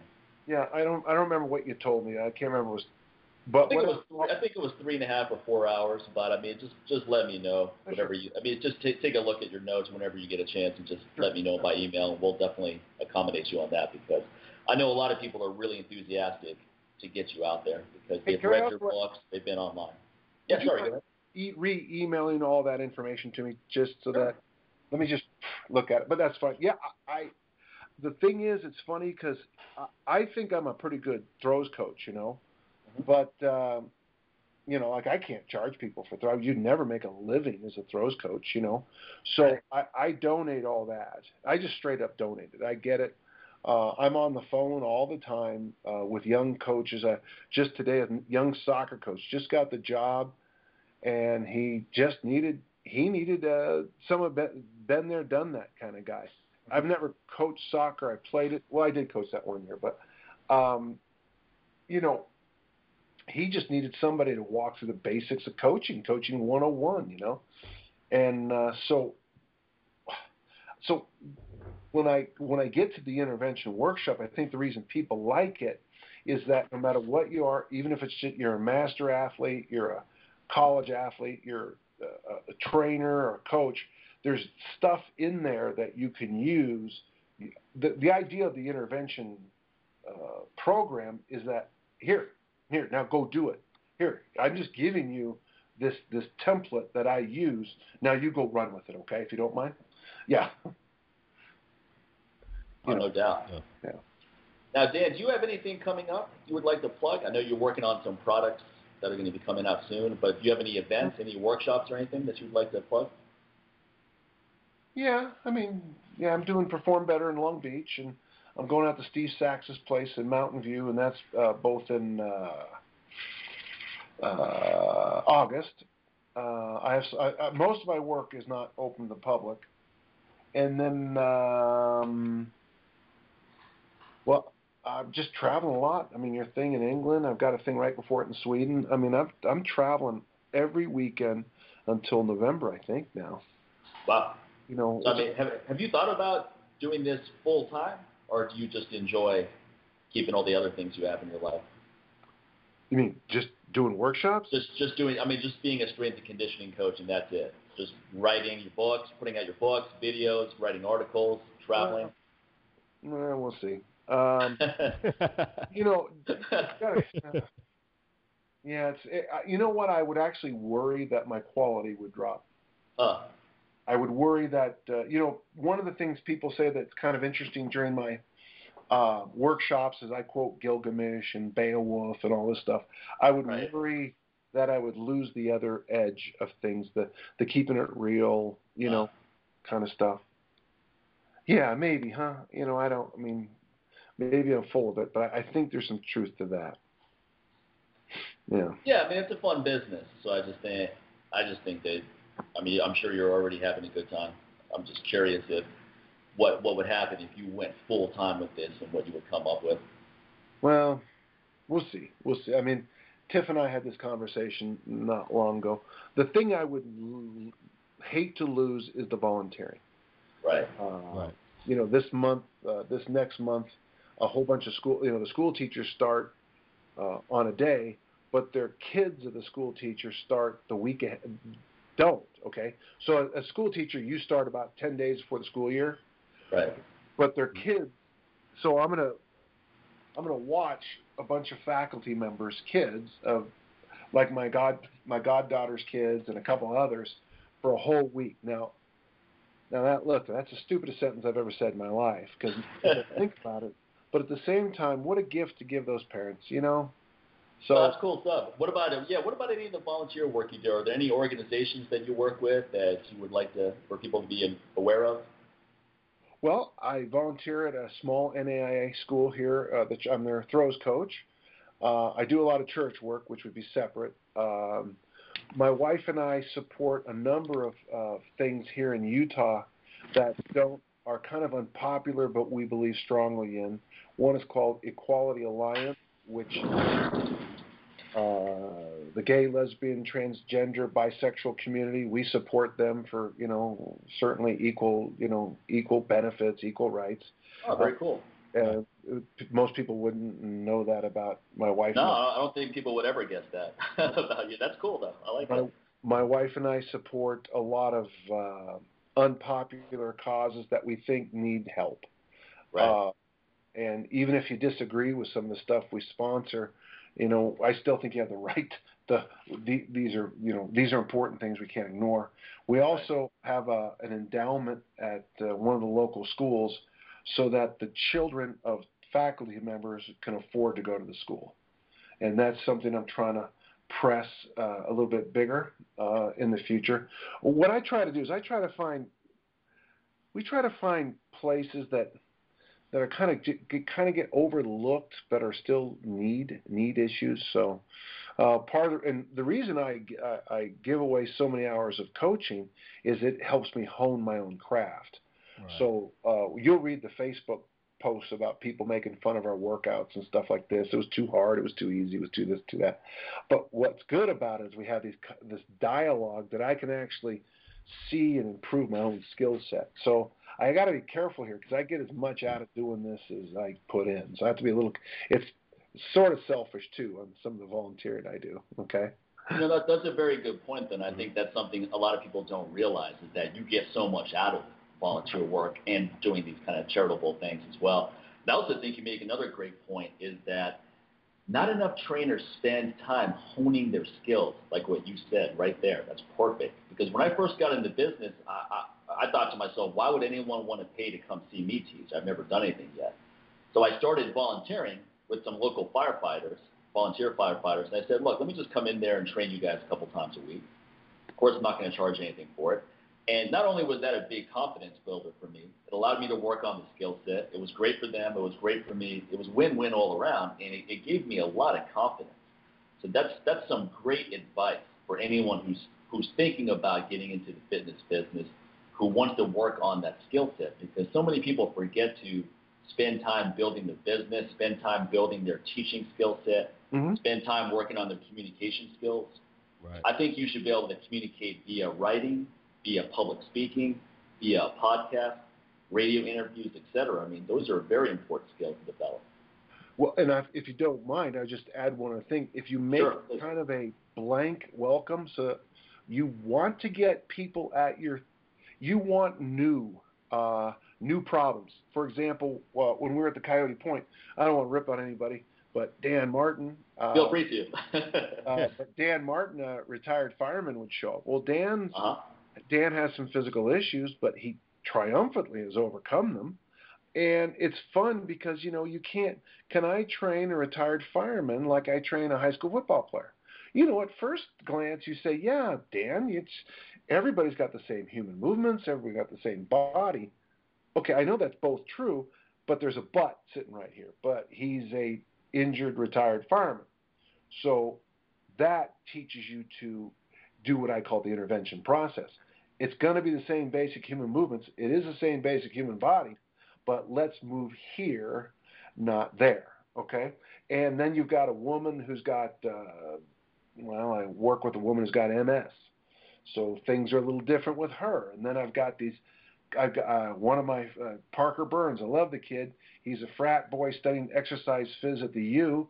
You know, he, he can do lots of stuff. So, but I want them all in the same group. You see what I'm saying? Yeah. I want to put together a workout that'll test Parker and Mike Brown and uh, Mark, and keep these other people in the in the play too, including me. Yeah. Yeah, definitely keeps you sharp. You know. Yeah, keeps you sharp. That's right. You figure that group out. Mhm. Yeah. No question. Now, Dana, one thing I, I wanted to make sure I asked before. I know you have to leave soon. We don't we don't want to keep you on all day. But what motivated you to major in religious studies? What got you going down that path? Oh well, oh, that's a long story. Uh, it's it's my later it's my later uh, master's degrees. I uh, my okay. I had a I had this idea. I was always convinced that I would never make it. You know, I, I- so I had this idea. For example, I was going to either get a Division One scholarship or become you know, go in the Marine Corps. So I was able to get a, a junior college. So I figured, well, either I'll get a Division One scholarship or become a California High Patrolman. So I majored in my Skyline college. I majored in paralegal research so I could slide right over to criminology. See how this works? Well, Utah State gives me a full ride, so now I got a degree. I wanted to get a degree, and my favorite topic in that the police stuff was the politics, so I got a degree in poli sci. Then I got a degree in a master's degree in history, and then I started teaching. Got the the Fulbright went off for a while to the Middle East, uh, came back, and then went full time because of that background in history in the Middle East. Went full time into theology and religious studies. So just, you just have to remember. I mean, I had a bachelor's degree. My bachelor's, I was 21 when I had my bachelor's degree. I had no more NCAA eligibility and a bachelor's at 21 years old. So well, I had my master's at 22. So I mean, I, I was, I mean, I had my nose to the grindstone academically. You know, I was, you know, I worked hard, and and I also worked full time in a cheese factory, and I was assistant track coach when I got my master's degree. So I was always convinced the, the, the sky was about the you know the, the, the roof was going to fall in on me. Right. You know, yeah. so that's how, that's the story, and you know um, I've always been. It's funny because I've always been really uh, the concept of religious studies ties in everything. It's it's one of those fields that knits everything together.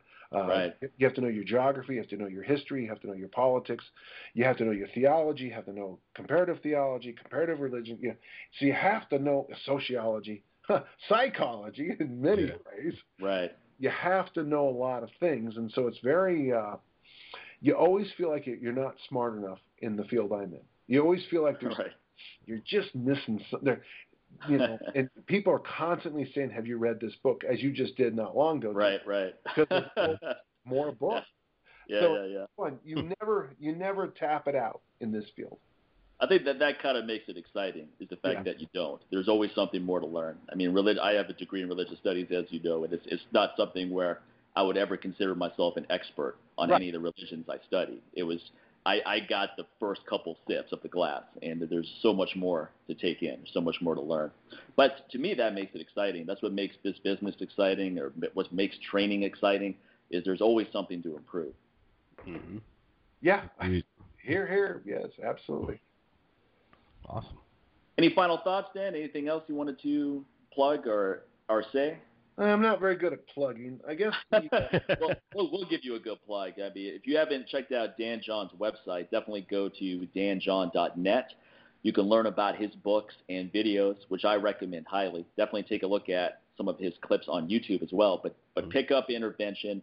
Get Never Let Go if you haven't. If you haven't gotten it, you're gonna you're gonna you're in for a treat. Pick up that book and kick back and enjoy it because it's it's one that I read often. Probably every year I at least skim through it. I mean, it's just oh, it's so much good information. You're a good writer. You're a very engaging writer.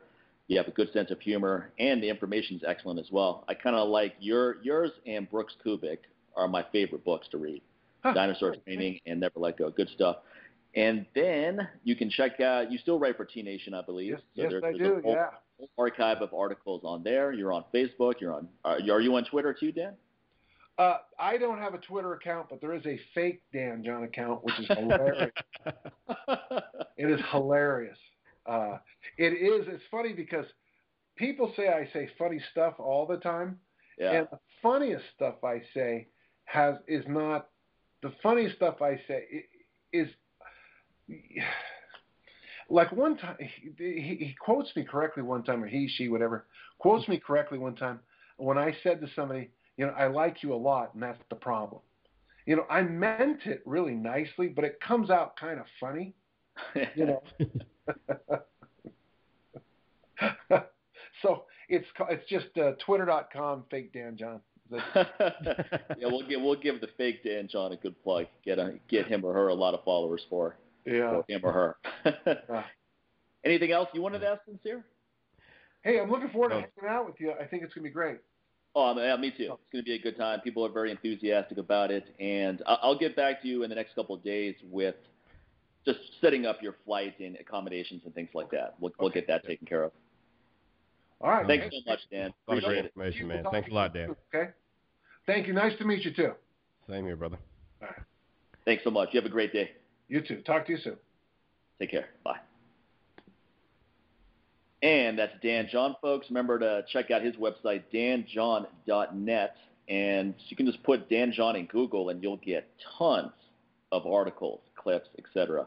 So it's definitely a great resource for some very, very reasonable strength and conditioning information that's extremely effective. And sometimes Yeah. you have to get over the notion of making things more complicated. And this is a mistake I still make with training every once in a while, where I'll do a basic workout and think, huh, maybe I should start adding a couple more things. And the solution is usually to start taking away things.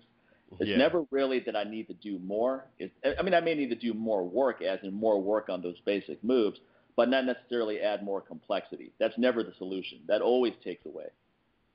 Yeah, it was definitely like um. It was funny. He was talking about just doing the one exercise a day, and the ones that he mentioned. And it's so funny that someone would actually say like, um, that's it. When you add this and this, I'm like, let's look at the exercises that he mentioned. Those are Right. not just like you know those body part exercises that Dan was talking, you know, that we should get away from.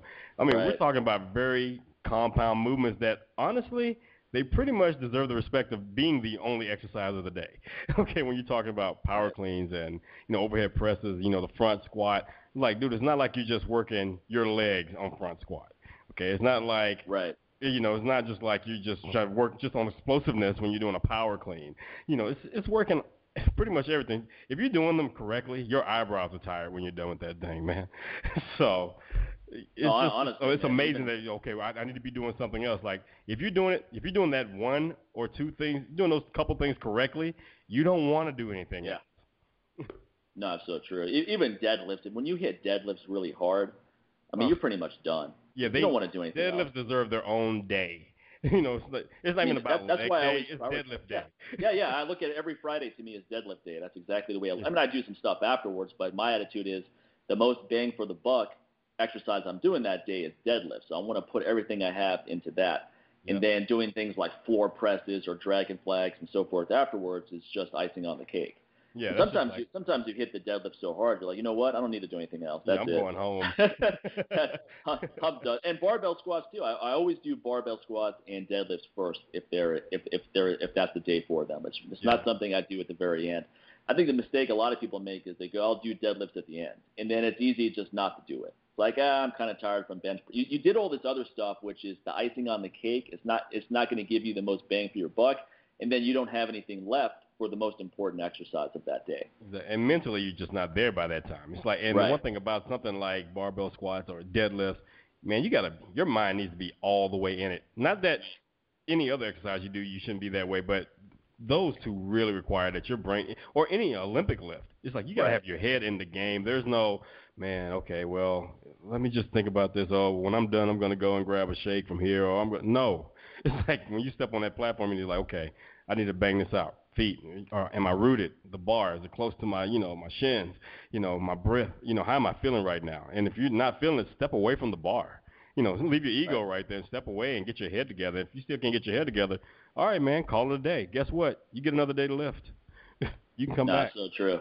And then there are also days where you do, you hit a deadlift PR and you- you're so psyched up that the rest of your workout you just destroy. Yeah, So, I mean, that's the other cool thing about deadlifts is that, I mean, when you hit a heavy deadlift, or you have one of those days where a heavy deadlift just flies off the floor, I mean, you feel like a million bucks. You're ready to just crush it with everything else you do. yeah. Now, if you waited till the very end, you would have missed out on that. So it's, it's Yeah. just one of those power moves where, I mean, get it done because if something comes up, at least you got that done. It's one of those Right. things where if, if you're gonna, if you don't have that much time to work out, then you, then it's even more important that you prioritize. And even if you have all the time in the world to work out, the rules are pretty much still the same. So I mean, so whether you have 45 minutes or longer to work out, you still want to prioritize on the stuff that's going to give you that biggest return. definitely, man. I definitely agree with that. So yeah, man. So Well, cool. It was another was, good uh, one. Yeah, that Yeah. was really good, man. You know, like I said, just so much information from Dan. It's just hard to bottle it up, you know, just in this one podcast. I mean, you Yeah, got a lot, you got definitely get him on again. decades of experience, and one of the things I'm learning, dude, as I'm getting older, is like I want to. It's like two, two sets of people who I really love having conversations with now. People who are much older than I am. And I'm not saying that Dan is like 30, 40, 50 years. I'm talking about, I'm, I'm basing this on experience, not a right. age number. I'm talking right. about experiences. And so people with all these experiences and that are willing to share them. And then also on children who yeah. have not been tainted by experiences, who still have that fresh look on life. They're still seeing, you know, life from the very beginning. They're asking lots of questions. So it's kind of like I'm getting the beginning and, and, and the result in the, the end of this. So I'm getting the big questions that I'm learning from children, like my nieces, you know, who are like four and nine, you know, even my 14 year old daughter, you know, so I'm getting those big questions. And then I'm getting this wealth of information, these these answers, you know, that I haven't quite made it there yet from right. those who are older than me and have more experiences than I have. So it's just like I'm taking the, the best of both worlds right in this. I feel like it's really helping me to become more just a much better person. I don't even want to say a complete person because I'll never be complete. Always going to be a work in progress. You right. know, as soon as I'm thinking I'm complete and I'm done, well, I don't have a decision anymore. I'm dead. so, you know, but like I said, I'm loving this, man. I'm just like, and just to listen to him talk, I'm like, yeah, dude, tell me more. So I even yeah. tell people if you have like, we're so caught up in our own worlds, the majority of us these days. Like, look, if your grandparents are still around, your great grandparents are still around, hell, even your parents, man, take some time out. Just stop, just you know, just being on your phone while you're around them, anything like that. Just start digging, start asking questions, and they'll most of the time they're willing to share that. Find out more about where your family came from and what they did to get here, or you know who the biggest influences. Those questions, who really asked their parents that? Like, who were the biggest influences in your life, and right. why? Things like that. I mean, you probably be very surprised what you learn, and yeah. you probably you'll definitely see your parents, your grandparents. You'll see and yourself. You'll see yourself in a different light you know, ask that kid, you know, what is it, you know, that they truly love? What do you really want to be? You know, you know, and it's amazing how every few years that changes up. And yeah. you know, just chronicle that when you ask your kids that. Just like, oh, okay, he, was, he wanted to be a firefighter a couple years ago. Now he wants to be a lawyer. Okay, now he wants to be a scientist. You know, or you know, now he wants to be a football player. So you start seeing this evolution, and then you ask like, hey, why? And I think a lot of times parents just ended it there. Like, what do you want to be when you grow up? I want to be a firefighter. Oh, that's cool, little Johnny. No, why, why, little Johnny? you right. know, and you'd be surprised. You're like, well, because they're very brave and they really care about people and they want to save people. So then you start to see like this child is not just a kid that sits around and just plays PlayStation or whatever. They actually have a brain. They're actually thinking. so it may make you think. Like, who do you want to be when you grow up? Because some people are still trying to grow up, even they can be in their 30s or 40s. They're still trying to find themselves. Yeah. so it's amazing how these kids, they know what they want at that time. So they could, we can learn something from that. Yeah, it's just really cool to be around anyone who's excited about something. Yeah. You know, so whether it's a teenager or a kid or, or a senior citizen, it's it's it's contagious when you're around someone who's really excited about whatever they're doing. Right. It's it's you can't help but not you may not even get excited about what they're doing, but you can't help but want to have that feeling. It's like I want to be excited about something. I don't want to just watch reality TV for five hours and and wonder what's going to happen on The Price is Right. You know, I want to, I want to have, I want to be excited about my life. What am I doing watching all this vicarious living? I want to make something happen. So it's, I mean, it's, it's, it's, it's always cool to be around people that are excited about anything, whatever it is. I mean, come on, Mike. Be honest. It was something about the way Dan got excited and went into the role play and started becoming a street hustler on the corner selling hip thrusts. Tell me that didn't kind of like get you. Tell me that didn't spark something in you like this. Dude is getting excited about talking about hip thrusts, and then you and then you think about, okay, where was I when Jane Fonda's workout video came out? I'm like, let's see, I was 12 years old, and I was excited by hip thrusts too, but in a different way, you know. But he took me back there. I'm like, okay. Well, yeah. she was she was pretty hot back then, Jane. You know what's crazy? She's still hot. yeah, she, she, she, yeah, she changed well, but back then, I remember. Oh, I remember yeah. watching, I remember watching On Golden Pond with my grandparents, and I was like, "This is a pretty good movie." Once once the Jane Fonda scene came in, where she's jumping in the in the water in, in her bikini, I was like, "This is a damn good movie." and, and it actually is a good movie. It's it's a, it's a good movie to, uh, because my grandfather was exactly like Henry Fonda's character in the movie. My Yeah. dad's father. I mean, so it, it's that movie is always fun for me to watch because of that because it reminds me of him so much. Yeah. But it but but the the Jane Fonda swim scene, I mean, that's classic material right there. you know, she looked she looked great, man, back then. You're right, she still looks good now, but she I mean she was in her peak when she was doing those oh, those Oh, Jane. Fonda workouts. So I'm not I'm not surprised they blew up. I remember there were a few fitness women back then that obviously had serious sex appeal, but it wasn't over the top. in exactly. terms of the way they didn't have to show too it. much. I mean, Right, just- right. It was the way they carry themselves too. It, you saw the spark, this, this little bit of confidence. Whereas Yeah. these days, you see a lot of these folks, you know, men and women, they're half dressed, but I don't see the confidence. Right. I, I see an actor. that with a lot of actresses either. Like That's some of these. I see an classic, actor. yeah, some of these classic actresses like Ava Gardner, like that. oh I man, just that's a I that's don't a know what. Look, right dude. there. I don't know what Max Factor was doing, but this dude, I, it seems like every woman. I don't care who you were. Every woman from like the 20s, 30s, 40s, 50s, when you see these black and whites, you're like, what the hell? Were there were there any ugly people in Hollywood back then? I'm like, seriously, it's just like, who the hell? And what the hell were they eating? What was going on back then? Whereas now you look like, oh my God, here's this actress. She's freaking 17 and she looks like she's going on 40. Right. you know, these days there's this hard living or whatever. These women were so glamorous back then, man. And Just Yeah, I mean, mad, even the men. confidence, man. Yeah, just yeah, exactly. Both. the dudes But were suave. You know, they weren't trying that hard. And, and it, there's totally there's a big difference distinction between Ava Gardner confidence and then let's say a, a housewife from Kansas who's coming out to Vegas to to do what to have a weekend where what happens in Vegas stays in Vegas. At Vegas. least she hopes. Where she's walking on four inch high heels for the first time and Down the and, strip. and about as graceful as a giraffe on roller skates. Those like looking like Bambi. yeah, yeah. It's- looking like it's a brand new born pony. Like, oh wow, girl. And, and that's always like our that's our running joke every time we visit Vegas. Like, oh girl, this is not the time to try to learn how to wear heels. but, but I mean, every once in a while, you'll see some really confident women. I don't know who they are or what they do, but they're they're not wearing sh- skirt shirts, as I like to call them, yeah. and and they're not trying to be overly sexual, but they have mad confidence, and you can just Oh, feel yeah. that they walk by.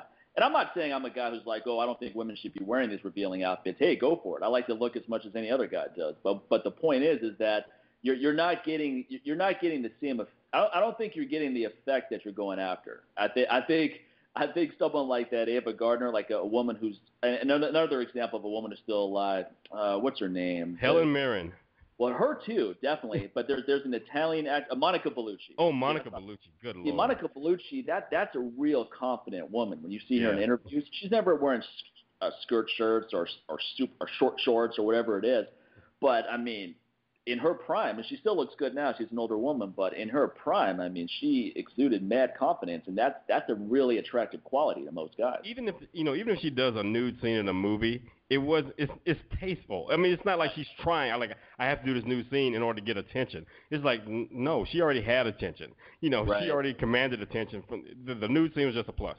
okay, if you're Yeah, yeah, it's male. too it's too over the top. Like when you look through a fitness magazine and they have a bunch of fitness women in there, it's always hands on the bench, ass in the air. You know, it's like let's oh, let's I- oh, make oh, yeah, let's the, make the, every the move ass poke, the ass poke pose.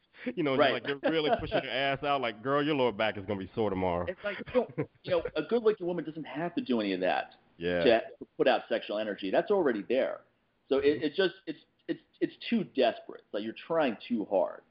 And I mean, I know that these are male photographers that are telling these women to do this too. So I'm not, I, I doubt the women are like, okay, hold on a second, let me get into this pose real But quick. even on the flip side of that, yeah, same goes for a lot of the guys too. I mean, like I said, back in those days, you know, you had guys like Clark Gable, you know, saying Right. Gary Cooper and all those guys. They were suave. They didn't have to try to be. They were just effing suave, dude. right, you don't right. have to sit there and try to be sexy and like, you know, pulling the the Ryan Gosling. You know, I know a lot of women are gonna bash me for saying that, but come on, man. it's like he knows he he works. He knows the angle he's working right there with that hey girl madness. you know, so the thing is, and trust me, that didn't happen overnight. It took him a while to get there. like These that, like that, came like out the the Thor, box like that. like the Thor movie. It's like, all right, let's get that low rider cheat scene in there for the ladies and so forth. It's like, all right, all right, come on Yeah, now. Let's go ahead with dude with the long stringy blonde hair. Let's go ahead and throw some water, make him sweaty. You know, Like, okay, it's like, okay, Fabio.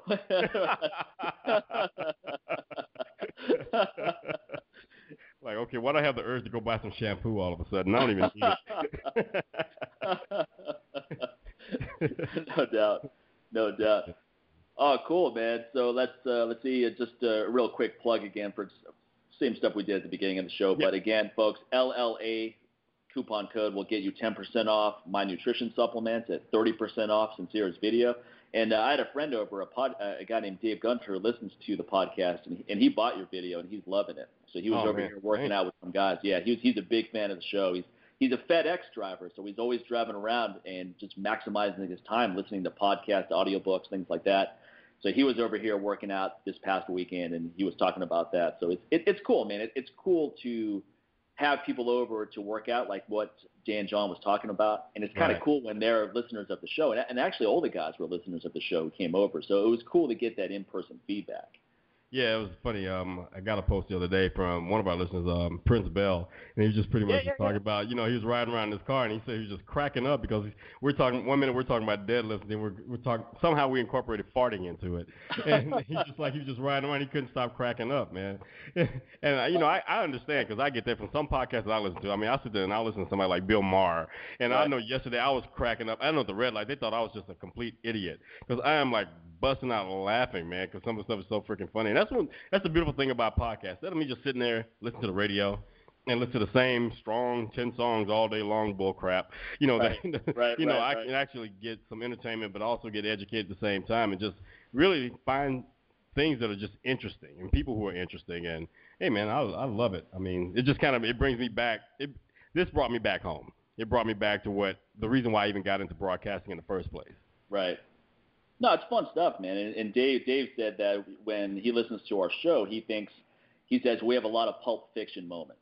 and I thought that was a, I thought that was a great compliment. I like that analogy. I can I Yeah, can see that. yeah, because one of the things that I mean, Pulp Fiction is by far Quentin Tarantino's best movie, Yeah, in my I- opinion. And I, I also like Reservoir Dogs, but I feel like after Pulp Fiction, he kind of lost his stride. He's never gotten back to that level. A lot of people thought Django was great. I didn't think it was all that good. I, I, I just didn't I- think it was you know, I've still it yet was to too see it. long. Yeah, it, it's. I'll wait until you've seen it, and then we can talk about it on the show. But it, it, it just had two, it, it just had one scene which which was a total inconsistency with the character, which I just couldn't buy. But anyway, we'll we'll save that for when, if and when you ever get around to seeing it. I fly a lot, so I see a lot of movies. Yeah. but uh, even even then, when you're on a plane, you know, when, when you're flying and you're on a plane, you you will watch stuff that you would never watch Oh. under other circumstances. I You know watched? Step It Up three or whatever that was. exactly. on my last flight to Chicago. And I'm like, I can't believe I'm watching. No, you know what? We were, yeah, I was on my way to Chicago. I said, I can't believe I'm watching this. Yeah, but you, it's like- it's like your standards for entertainment go down dramatically. But what's crazy is when you're watching something on a plane and you're like, "This sucks, man," and you and you stop and you switch to something else. When you Yeah. do that, that means that whatever you were watching really Really sucks. sucks. because you will be shocked what you end up watching on a plane and actually find remotely entertaining. You're like, oh, this is not bad. You and then you're like, what am I thinking? Like, I would never watch it under any like, there's no way in the world I would have paid to go see this movie. Right, right. And if I were at home and this movie were on, I would be flipping channels left and right right now. But here I Yeah. am. Exactly. But uh, but Tar- Tarantino's he's such a good script writer. His conversations are hilarious, and and Pulp Fiction has so many funny oh, the, conversations. the, some of the best dialogue, man. yeah. Yeah, so I mean, so for someone to equate dialogue in that show to what we're doing, that's awesome. You know, that's Yeah. exactly. I, I always feel that a good podcast is one where it's a good conversation, Definitely. and if you don't have someone who's going to be real and and let it out and and just get it, engage you with a good conversation, then it's not going to be interesting. It's going to be Yeah. boring. I'm So sorry, think- Mike. It's just right now I can't get the picture of you know you and me like you know John Travolta and Samuel Jackson, but I'm picturing you when you had dreadlocks. So I'm seeing a little role reversal here. I'm picturing you with dreadlocks and myself with a Jheri curl right now, and we're just going and we're pretty much our assignment is to go out and just take out all the crappiest trainers out there. We'll we'll have to do a podcast live at some point where we put it up on YouTube. We're, we're both wearing those suits. oh, exactly. we we have that Pulp Fiction theme music as our theme music for that week. and we just get a guest that you know is pretty much trying to stick to a script and not trying to be themselves. And they keep and we ask them the hard questions. They go, "What? Say what again?" I don't know nowhere. I don't know what language they speak and what. I don't know no? I don't remember asking you a goddamn thing. Just pick some random little, you know, YouTube, you know, superhero that likes to sit there and flame on your YouTube page. Like, does Mike Mahler look like a bitch to you? There- There's a lot of Pulp Fiction at the diner scene where uh, Samuel Jackson is talking to oh yeah. manager, and then the manager interrupts him, and he's like, "Shut up, fat man! Ain't got nothing to do with you." And That that's always one of those lines that I've always wanted to use in life. And in fact, I mean, there was, there was a time when I was walking Grover a while back, and he was off the leash because I live in a neighborhood where there's a lot of open fields behind the houses, so it's a contained environment. Yeah. So a lot of us let our dogs off the leash, and people's dogs are well behaved out here, so it's cool. They get mm-hmm. to run around, they have a good time. So anyway, I, I, Grover was running around having a good time, and there was some lady with a little Chihuahua, and she saw Grover running, and Grover's not an intimidating looking dog. You know, he's a, right. he's a he's a happy looking dog. So anyway, this dog, this lady sees Grover running in her direction, and and she thinks a, a pit bull is coming. So she picks up her little Chihuahua and holds holds this Chihuahua up to her up to her chest, and then Grover thinks it's a toy, so he's trying to jump off and see what's up there and so forth. And this lady just flips. She's like, "You have no control over your dog. Why is your dog off the leash? That's not even legal." Blah blah blah blah blah. And I was like, just relax, lady. I was like, my dog is is a friendly dog. He's not going to do anything. She's like, don't tell me to relax. And then her husband, at this point, I'm putting Grover on the leash, and her, her husband said something stupid. And, and of course, he was a fat guy. And I don't even remember what I said back, but I usually in situations like that, I just laugh because people are acting so stupid. What do you do? You know, I mean, I'm I'm not going to lose my temper because someone sees me losing my temper, they're going to call the police. There's oh, there's a big guy in the neighborhood shouting at someone, shouting at a lady. you know, let's, let's get the cops out of here. But anyway, as I'm walking along, I was like, God, that would have been a perfect place to use that line. Shut up, fat man. ain't got nothing to do with you. And so I was like, God, I wish I, I wished I could have used that line at that point. In, uh, fact, in fact, another time there was uh, in in in Heat. There's a scene where Al Pacino uh, what was the line? Because I used. Oh yeah, yeah, yeah. He's he's it's, it's the great ass scene, of course. And yes, our and favorite. He's like, our like Charlene Harris, and the other guy's like, who? He's like, who? What are you, a fucking owl? and, uh, Dale was over at my house watching the UFC What's up? The whole bunch of people here, like eight or nine people. It, those are some of the best times you'll have. Get a group of friends and have them come over and watch the UFC. It's a oh, blast. Yeah. But anyway, I, I said something, and Dale's like, who? And, and right on the button, I'm like, who? What are you, a fucking owl? Everybody just started laughing because everyone knew exactly what I was talking about. It was right out of the movie. It was like one of those perfect scenes, like right on the button. you know, uh, it comes right out. oh yeah, man. So yeah, that's another great quotable movie right there, Heat. And you know, you, Ken, and myself, you know, the, the great ass quote is always the best one, man. That scene never gets old. You can watch that scene on YouTube, right? For those of you who haven't seen the movie, just type in Al Pacino great ass scene. Great ass. YouTube. It'll pop right up.